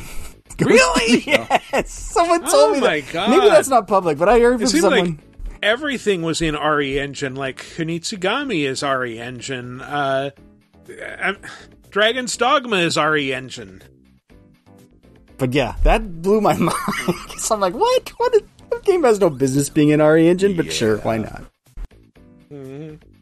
Why not? Why not? Who cares? As long as we get more Ghost Trick, great. Maybe it'll find its audience Actually, this the, time. the, the actual the real newsworthy thing that you wouldn't know unless you go digging. They announced this website that was to celebrate Capcom's 40th anniversary, right? And you know, it's like uh, Sega did this a few years ago with the 60th, but the Capcom one, there are design docs on this website and like the museum section, like real written in Japanese. Like you can look at most of the Mega Man design doc from like right now online. This is shit that like hasn't been featured in collections I've paid for, like like Street Fighter design docs. I'm like, how, did the website people get this? And why is this here instead of in these things that I've paid for in the past? Like it's I don't want to say anything on mic about it, but you can leave this in that I Okay. said. This infuriates me to no end. How did the attitudes towards showcasing these change so much? Oh my god, the things we could have done. Anyway, Yes, but it's wild. So, so if you are into that shit, which a lot of you are, go check out I that have a bunch of website. these. It's Cap- Capcom Town. It is the coolest thing in the world to see hand drawn docs for games you have memorized and what people intended and drew and wanted you to see and point you towards. Like how it'll, it's like seeing through the matrix of how games back then were made. And it was Mm. really neat. And I kept some of them. So, uh, Well, that's what's wild because like a lot of design docs I've seen over the years, they're like PDFs, they're like Word doc format, right? Mhm. But like these, some of these are made in like fucking Graph graph, paper paper, and- yeah. like yeah, or like like I can still see the perforations from the sketch pad that this was. I, I will say off that of. I, I, we were working on some project and we were like trading old design docs with another company to to because we were so fascinated by them, and I got to see a bunch of non Capcom ancient design docs, which I think there was an attitude like, don't show them the magic. We can't ever see have these see public release, but like. It's more. Shut up, shut up. It, Like uh, the people who can, they're, the, everyone working in games knows have studied your games and know what the design docs say, even if they haven't seen them. Anyway, sorry. Yep, it's pretty neat. Yeah.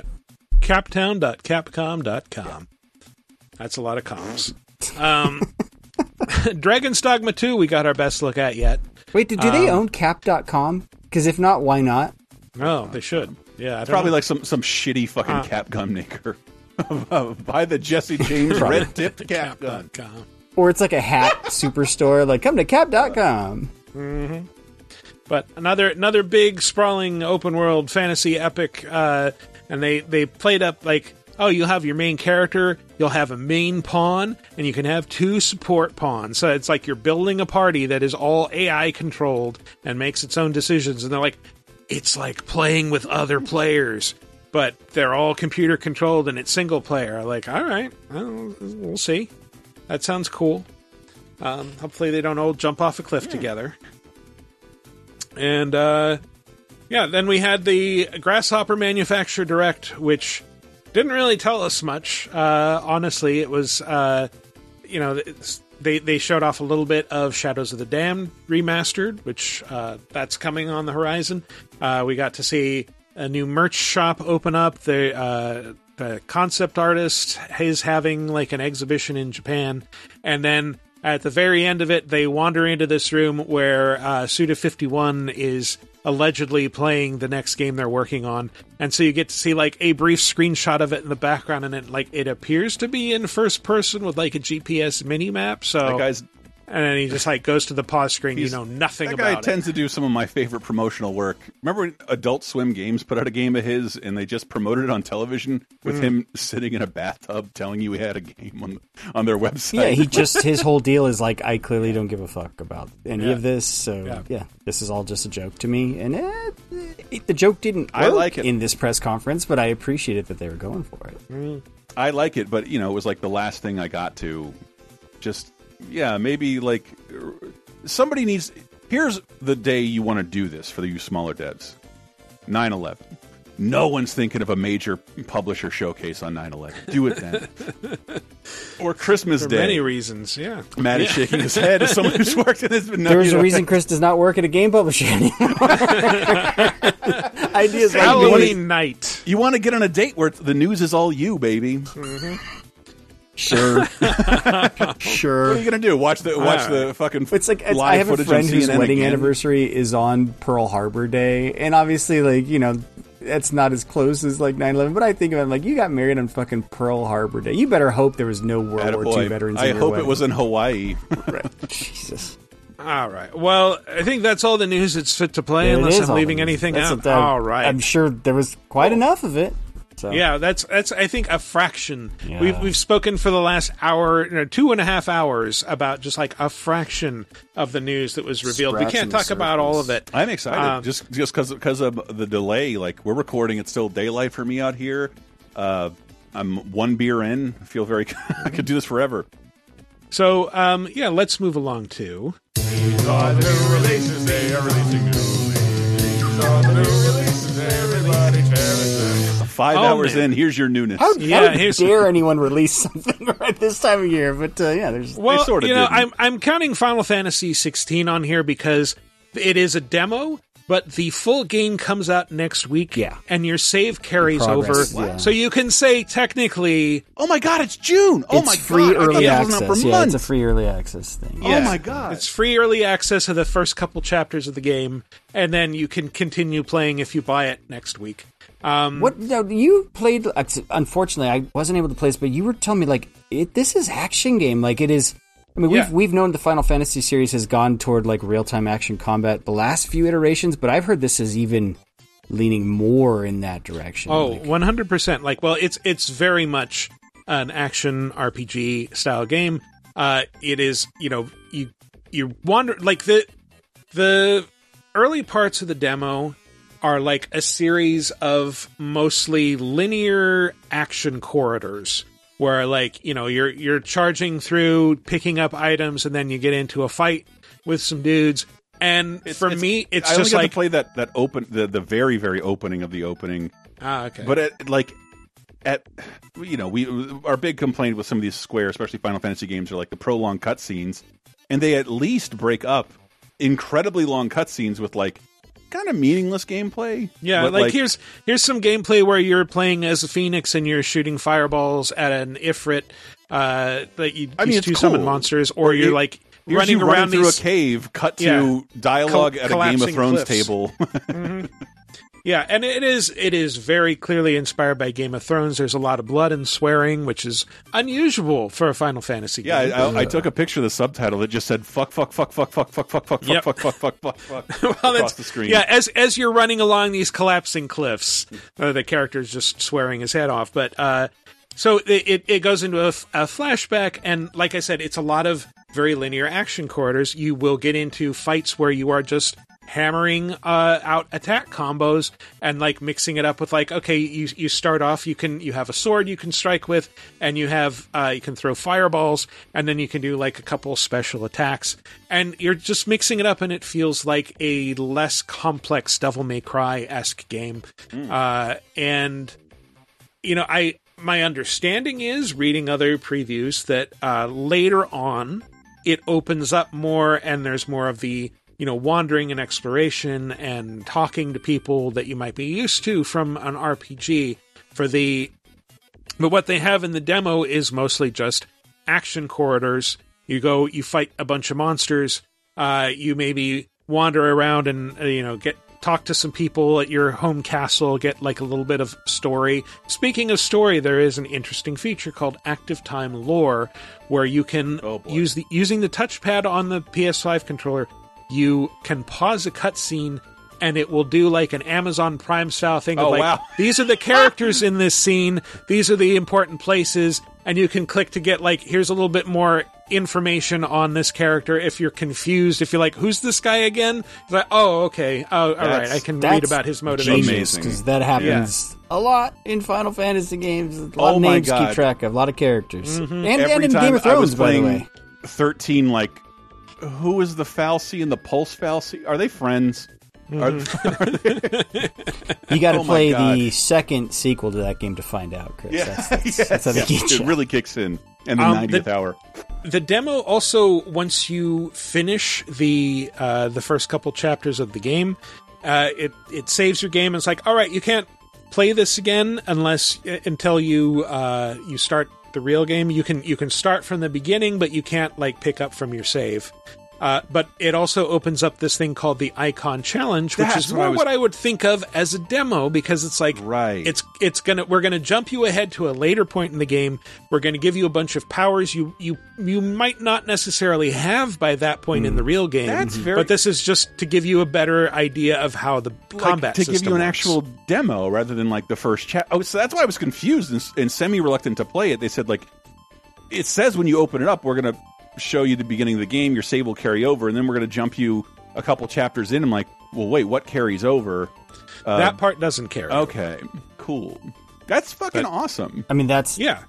They wanted you to have fun. Because Yeah. most, the That's- beginning of that's most not games bad isn't that for fun. free. Yeah, yeah. right, right. Uh, it- uh, well, a lot of I'll just say it. Japanese games have that like it's not fun to start. Um, A really sometimes. long onboarding. Yeah. yeah, really, yeah. long onboarding, especially for a Final Fantasy. Even Zelda games, like I always like. I better make sure I have six hours here to learn how to play this game. But but I get it. Like So- those pay off in the long run. Like a long onboarding can can get you invested in the world and all this shit. But you know, And also, like, it, it kind of worked for me because, like, all right, I did the long onboarding for free, and now I've reached a point where it's like, I'm interested to see what happens Mm. next. Yes, I will be playing this next week and talking more about it on the how, show. how much do you uh, think it was informed by the gameplay of Seven Remake?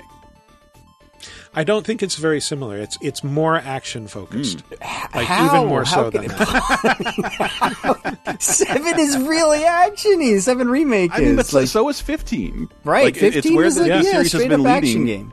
And they, they have all Square has put out like sixteen other series as minor mea culpa for classic fans. Like if you want to do this, Octopath Traveler, Bravely Default, there's plenty of options. What about Mm. what about that other recent Final Fantasy game? The name escapes me right now. The one that was we all thought was sort of like a Souls like, but it- Stranger of Paradise. Stranger- Is it? Yeah. Is it actiony like that? I would say it's it's slightly more actiony than what I, I remember s- of Stranger of Paradise. I think Square should have the balls to name the next pa- spinoff. The name escapes me: colon Final Fantasy. And- and do the- I, I mean, it's a better name than some of the names they've come up with. Let's be honest. EX plus Ah, alpha. Fuck you, GameStop. and GameStop employee stalkers: colon Final Fantasy. Yeah, yeah. Um, we we got another uh, demo this week. I'm, I'm not counting Lies of P as a new release necessarily because that game comes out later this year as opposed to Final Fantasy 16, which again is next week. That's crazy. Mhm. Uh, but Liza P is Liza P. Uh, it's like a woman named Liza P. Sassy lady. Uh, She's fantastic on Uh-huh. Arrested But- Development. Liza P. Liza P. Minnelli. Uh, it's his lot. The the Lies of P demo is great. Um, it, it is it is another Souls like, very much so, but it's fun. The combat is a lot of fun. Um, yeah. And if you've played a Souls game, you kind of have an idea of what to expect, just with you know creepy uh, aut- uh, uh, automatons coming after Well, you. they, they're dressed up as like toy sol. It's like Babes in Yeah. Toyland style soldiers, at least in that that demo. You know, the early parts. of Yeah, that kind of.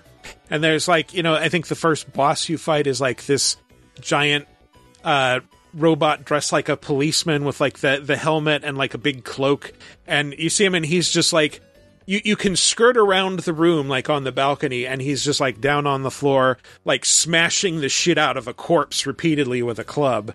And I'm like, "Okay, well eventually I'm going to get down there and unlock the door and have to fight this guy." Yep. And so so there's do. that there's that build up where like you're a little bit afraid and and yeah this is this feels like a horror game there are a bunch of little shocks and jump scares like you know be careful when you enter a room that you check around the threshold and you Yeah. know so you aren't surprised Typical by someone Souls. lunging out Well, at you. typical. Yeah. It just it was the thing I I I'm not I'm not even sure if I missed it in Elden Ring, but the idea of like, oh, you didn't see that guy slumped in the, the shadows over there? He's coming to attack you as you're going towards a Mhm. treasure. There's tons of that, Oh, and it was absolutely. mildly That's always refreshing. been yeah, Souls game. I know, I but wanted just to ask just, you just not guys- Elden Ring. So, so this demo doesn't explain everything you do, or at least not right Mhm. away. There's this one thing you can do where you, it looks like you're like sharpening one of your arms or something. What is that about? That's it's like you it's have weapon degradation, but rather than like going to a station periodically in the middle of a level, you can do that with your fucking arm. Oh, okay. So, and, and then oh. and then if you uh, I only bought one from a store, but you can buy. They're like in your el- you put them on you fuse them to your puppet elbow, and then you can get other. uh, What are they? Grinders, sharpeners that will enhance them with elemental abilities or other abilities too. Hmm. But you, you have so to be a certain amount of space away from enemies while you're doing it, like Monster Hunter. Blah blah blah. yeah i think you can also outfit your arm with like guns and shit so very very sekiro that way I just unlocked one. The only thing that was like unsouls about it, like you made it to the hotel. Go talk to a hundred people. I'm like, ugh, this sucks. What what, what Really? happened? There was so much gameplay before. can, can we get back to the killing Yes. please Speaking of talking, the- what the fuck is up with Jiminy, with who they spell Gemini, but Jiminy Cricket's Uh-huh. fucking voice in this game? It sounds like heavily modulated, like NES era voiceover, like when a He's game an would put like one word. Yeah, it's awful. It's awful sounding and Mhm. grating, but uh, whatever. I, I just want to say it, it was weird that like this game th- there's another game that came out i think last year uh, or the year before that's very similar in concept called steel rising except like that's during the french revolution and automatons have taken over and, and you're the only automaton still loyal to humans who g- goes out We and all fights worship back. George Milliers. And What kind of a message does that send, by the way? That like, yeah, the good robots, the ones who's loyal I, to I, humans. I think it, it means Yeah. uh, the message is Europe hates Elon Musk.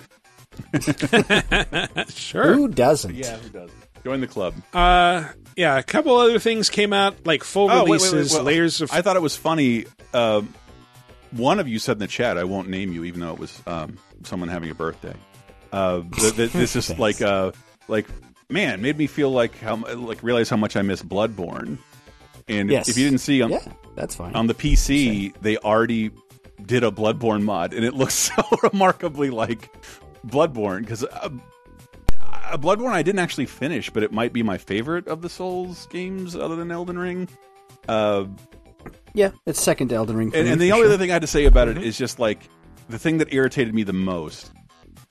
Like, eighty percent of the items are the exact do the exact same thing as any Souls game, but it's like you're Fable and you're gathering your ergo. I'm like, Mortal Coil just called this what it was. like, just don't make me relearn a bunch of new phrases for the exact same fucking thing. God damn it, Yep. it was annoying. Mm-hmm. Yeah, but I mean they they have to because they'd get sued otherwise. So Yeah. Well, it's like every game has to have their version of a campfire. Just fucking have a campfire. It's fine. You And can- I couldn't tell if I loved it or it was the most eye rolly moment ever. Do you remember what it said at the bottom of the screen when the game loaded? No. Game lying. Ten percent. Oh, it's when oh, you die- when Now- you now die, lying. yeah. Yeah, yeah. And then And- it but says it's- lie, said or, lie or die, die. when you're dead. I'm like, is this terrible or awesome? Like on a deadly premonition. Liar level. die was the one that I rolled my eyes at. I'm like, that's Liar die. fucking- I just did a South Park lie or die, motherfucker. it's silly. It'll be fine. It looks fine and plays fine. Yeah, no, it's coming. It's coming to Game Pass. It's not going to cost Yeah. me another another penny. Yeah, that's cool. Play the shit out of it. Um, a couple other uh, full size games came out this week. Layers of Fear, the remake. Uh, it's yeah, it's not a remake. I guess it's a remaster of the first two games. Plus, it adds a third story where you're playing as a woman named the Writer.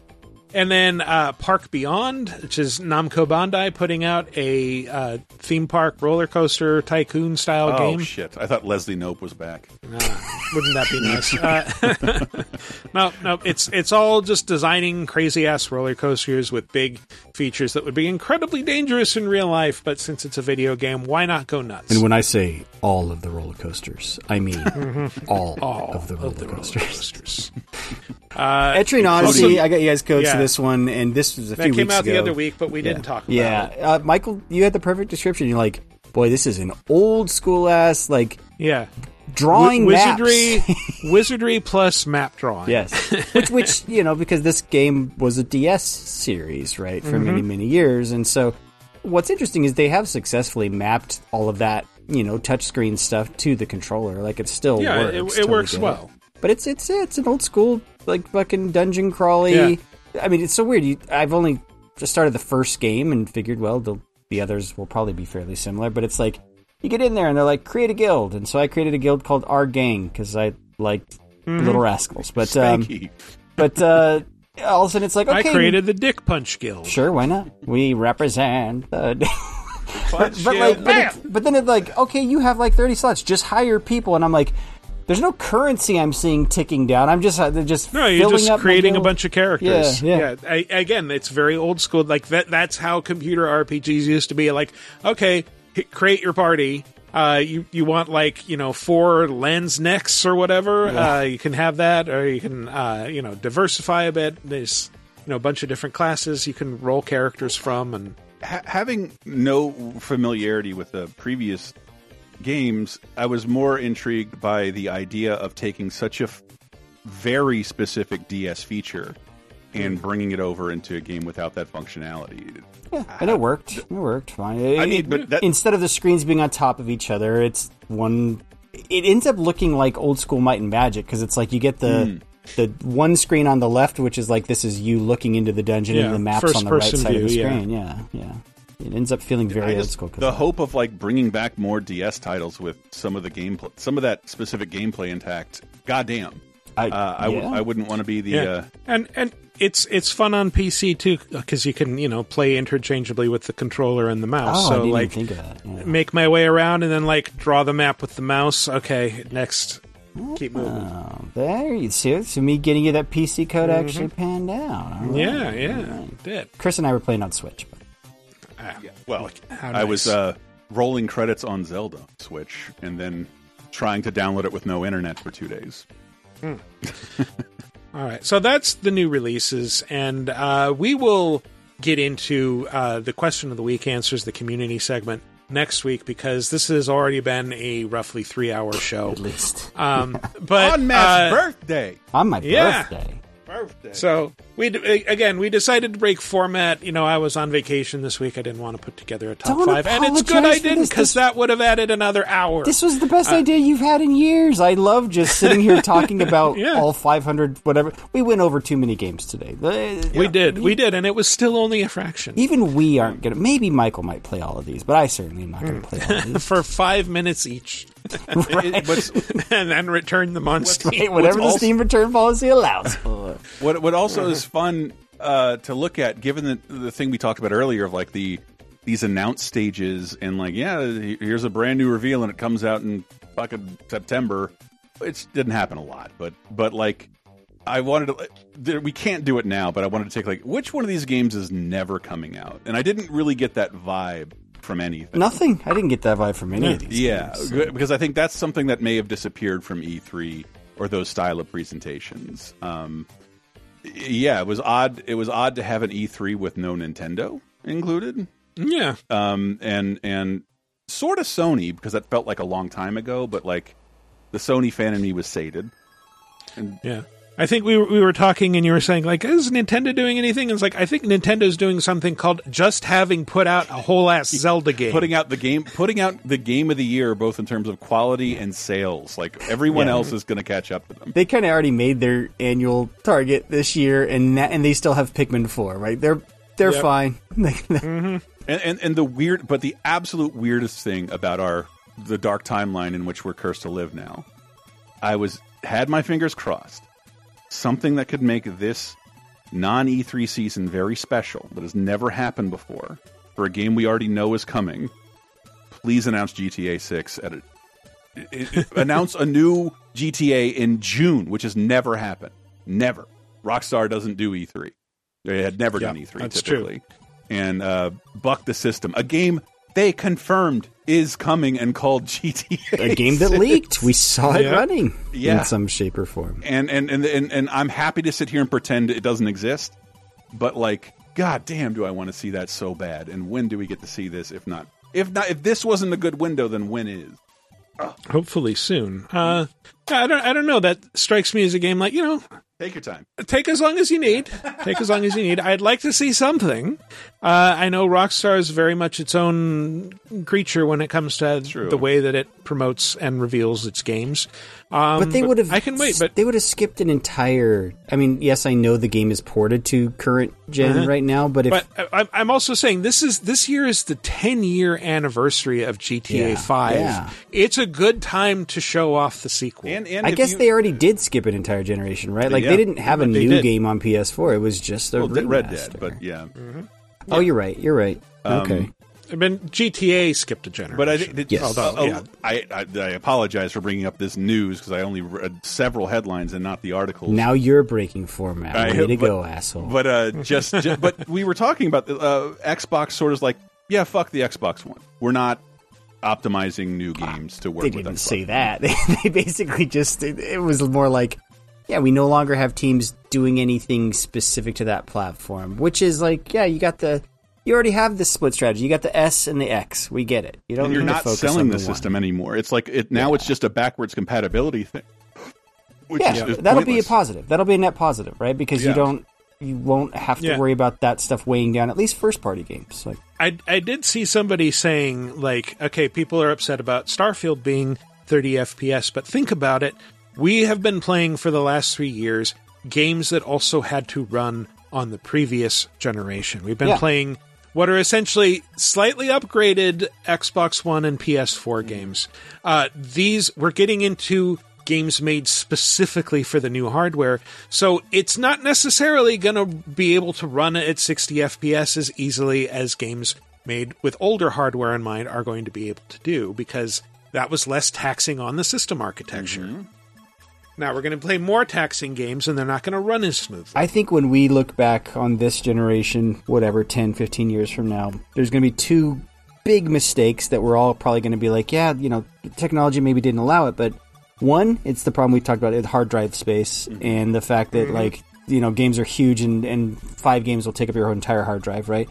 And the other is we all, because we thought when we had the Xbox One X and the PlayStation 4 Pro, that was the middle step of like, okay, they can't do 4K and 60, but they can do one or the other. Right. And then the fact that this generation we still have to make that choice with Yeah, so many a- games, it seems like That's a huge true. The amount of It's just- cheers when the next console releases and like, and you won't have to choose between frame rate or resolution. Ah, because I, I I can't remember like in the Final Fantasy 16 demo, I think it chose for me. Although there is an option to turn one Yeah. or the other off.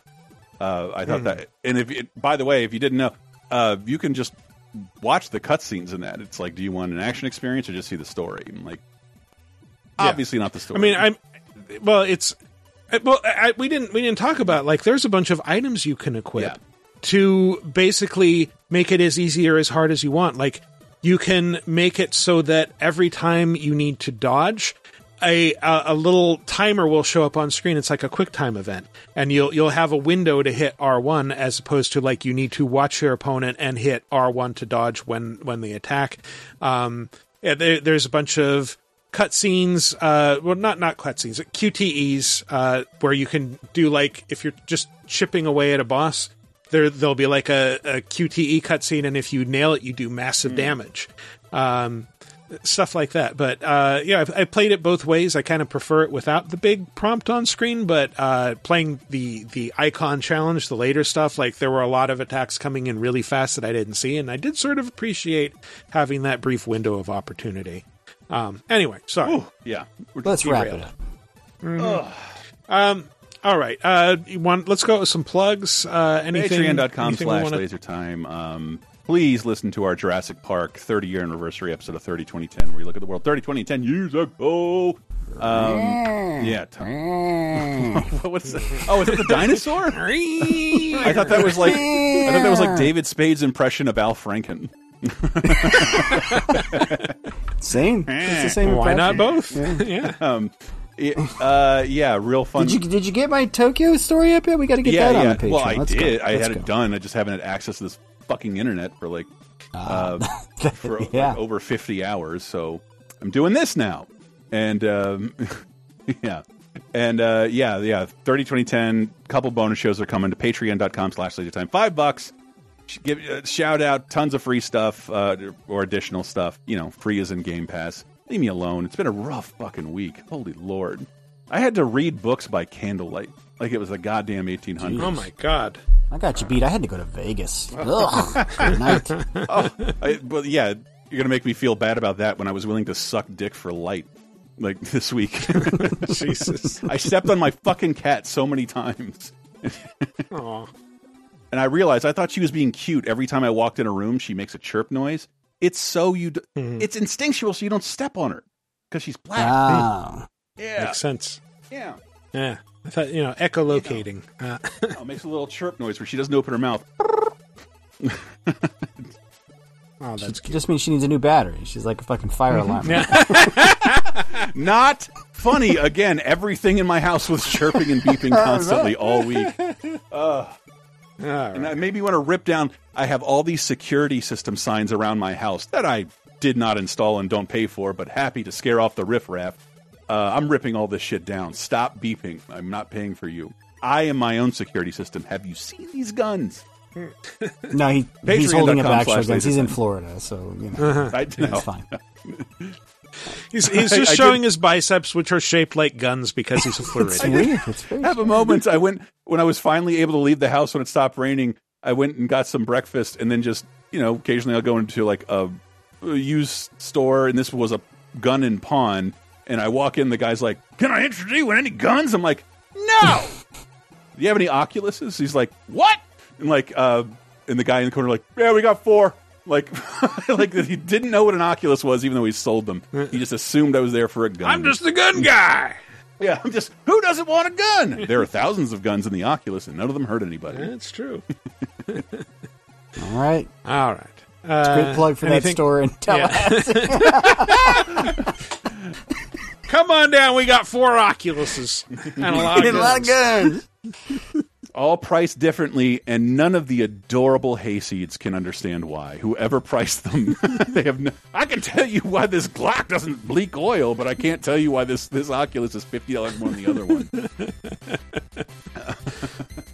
All right. Uh, as always, you can find us online at VideoGameApocalypse.com. Follow us on Twitter at VGApocalypse. Follow me personally on Twitter at Wikiparaz. That's W I K I P A R A Z.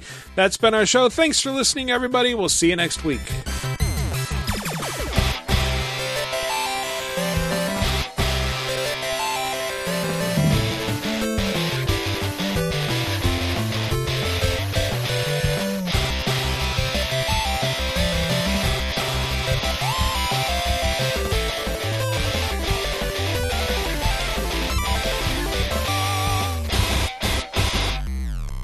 Here we go. Here we Wrote a song about it. Here we go. Okay. What was that?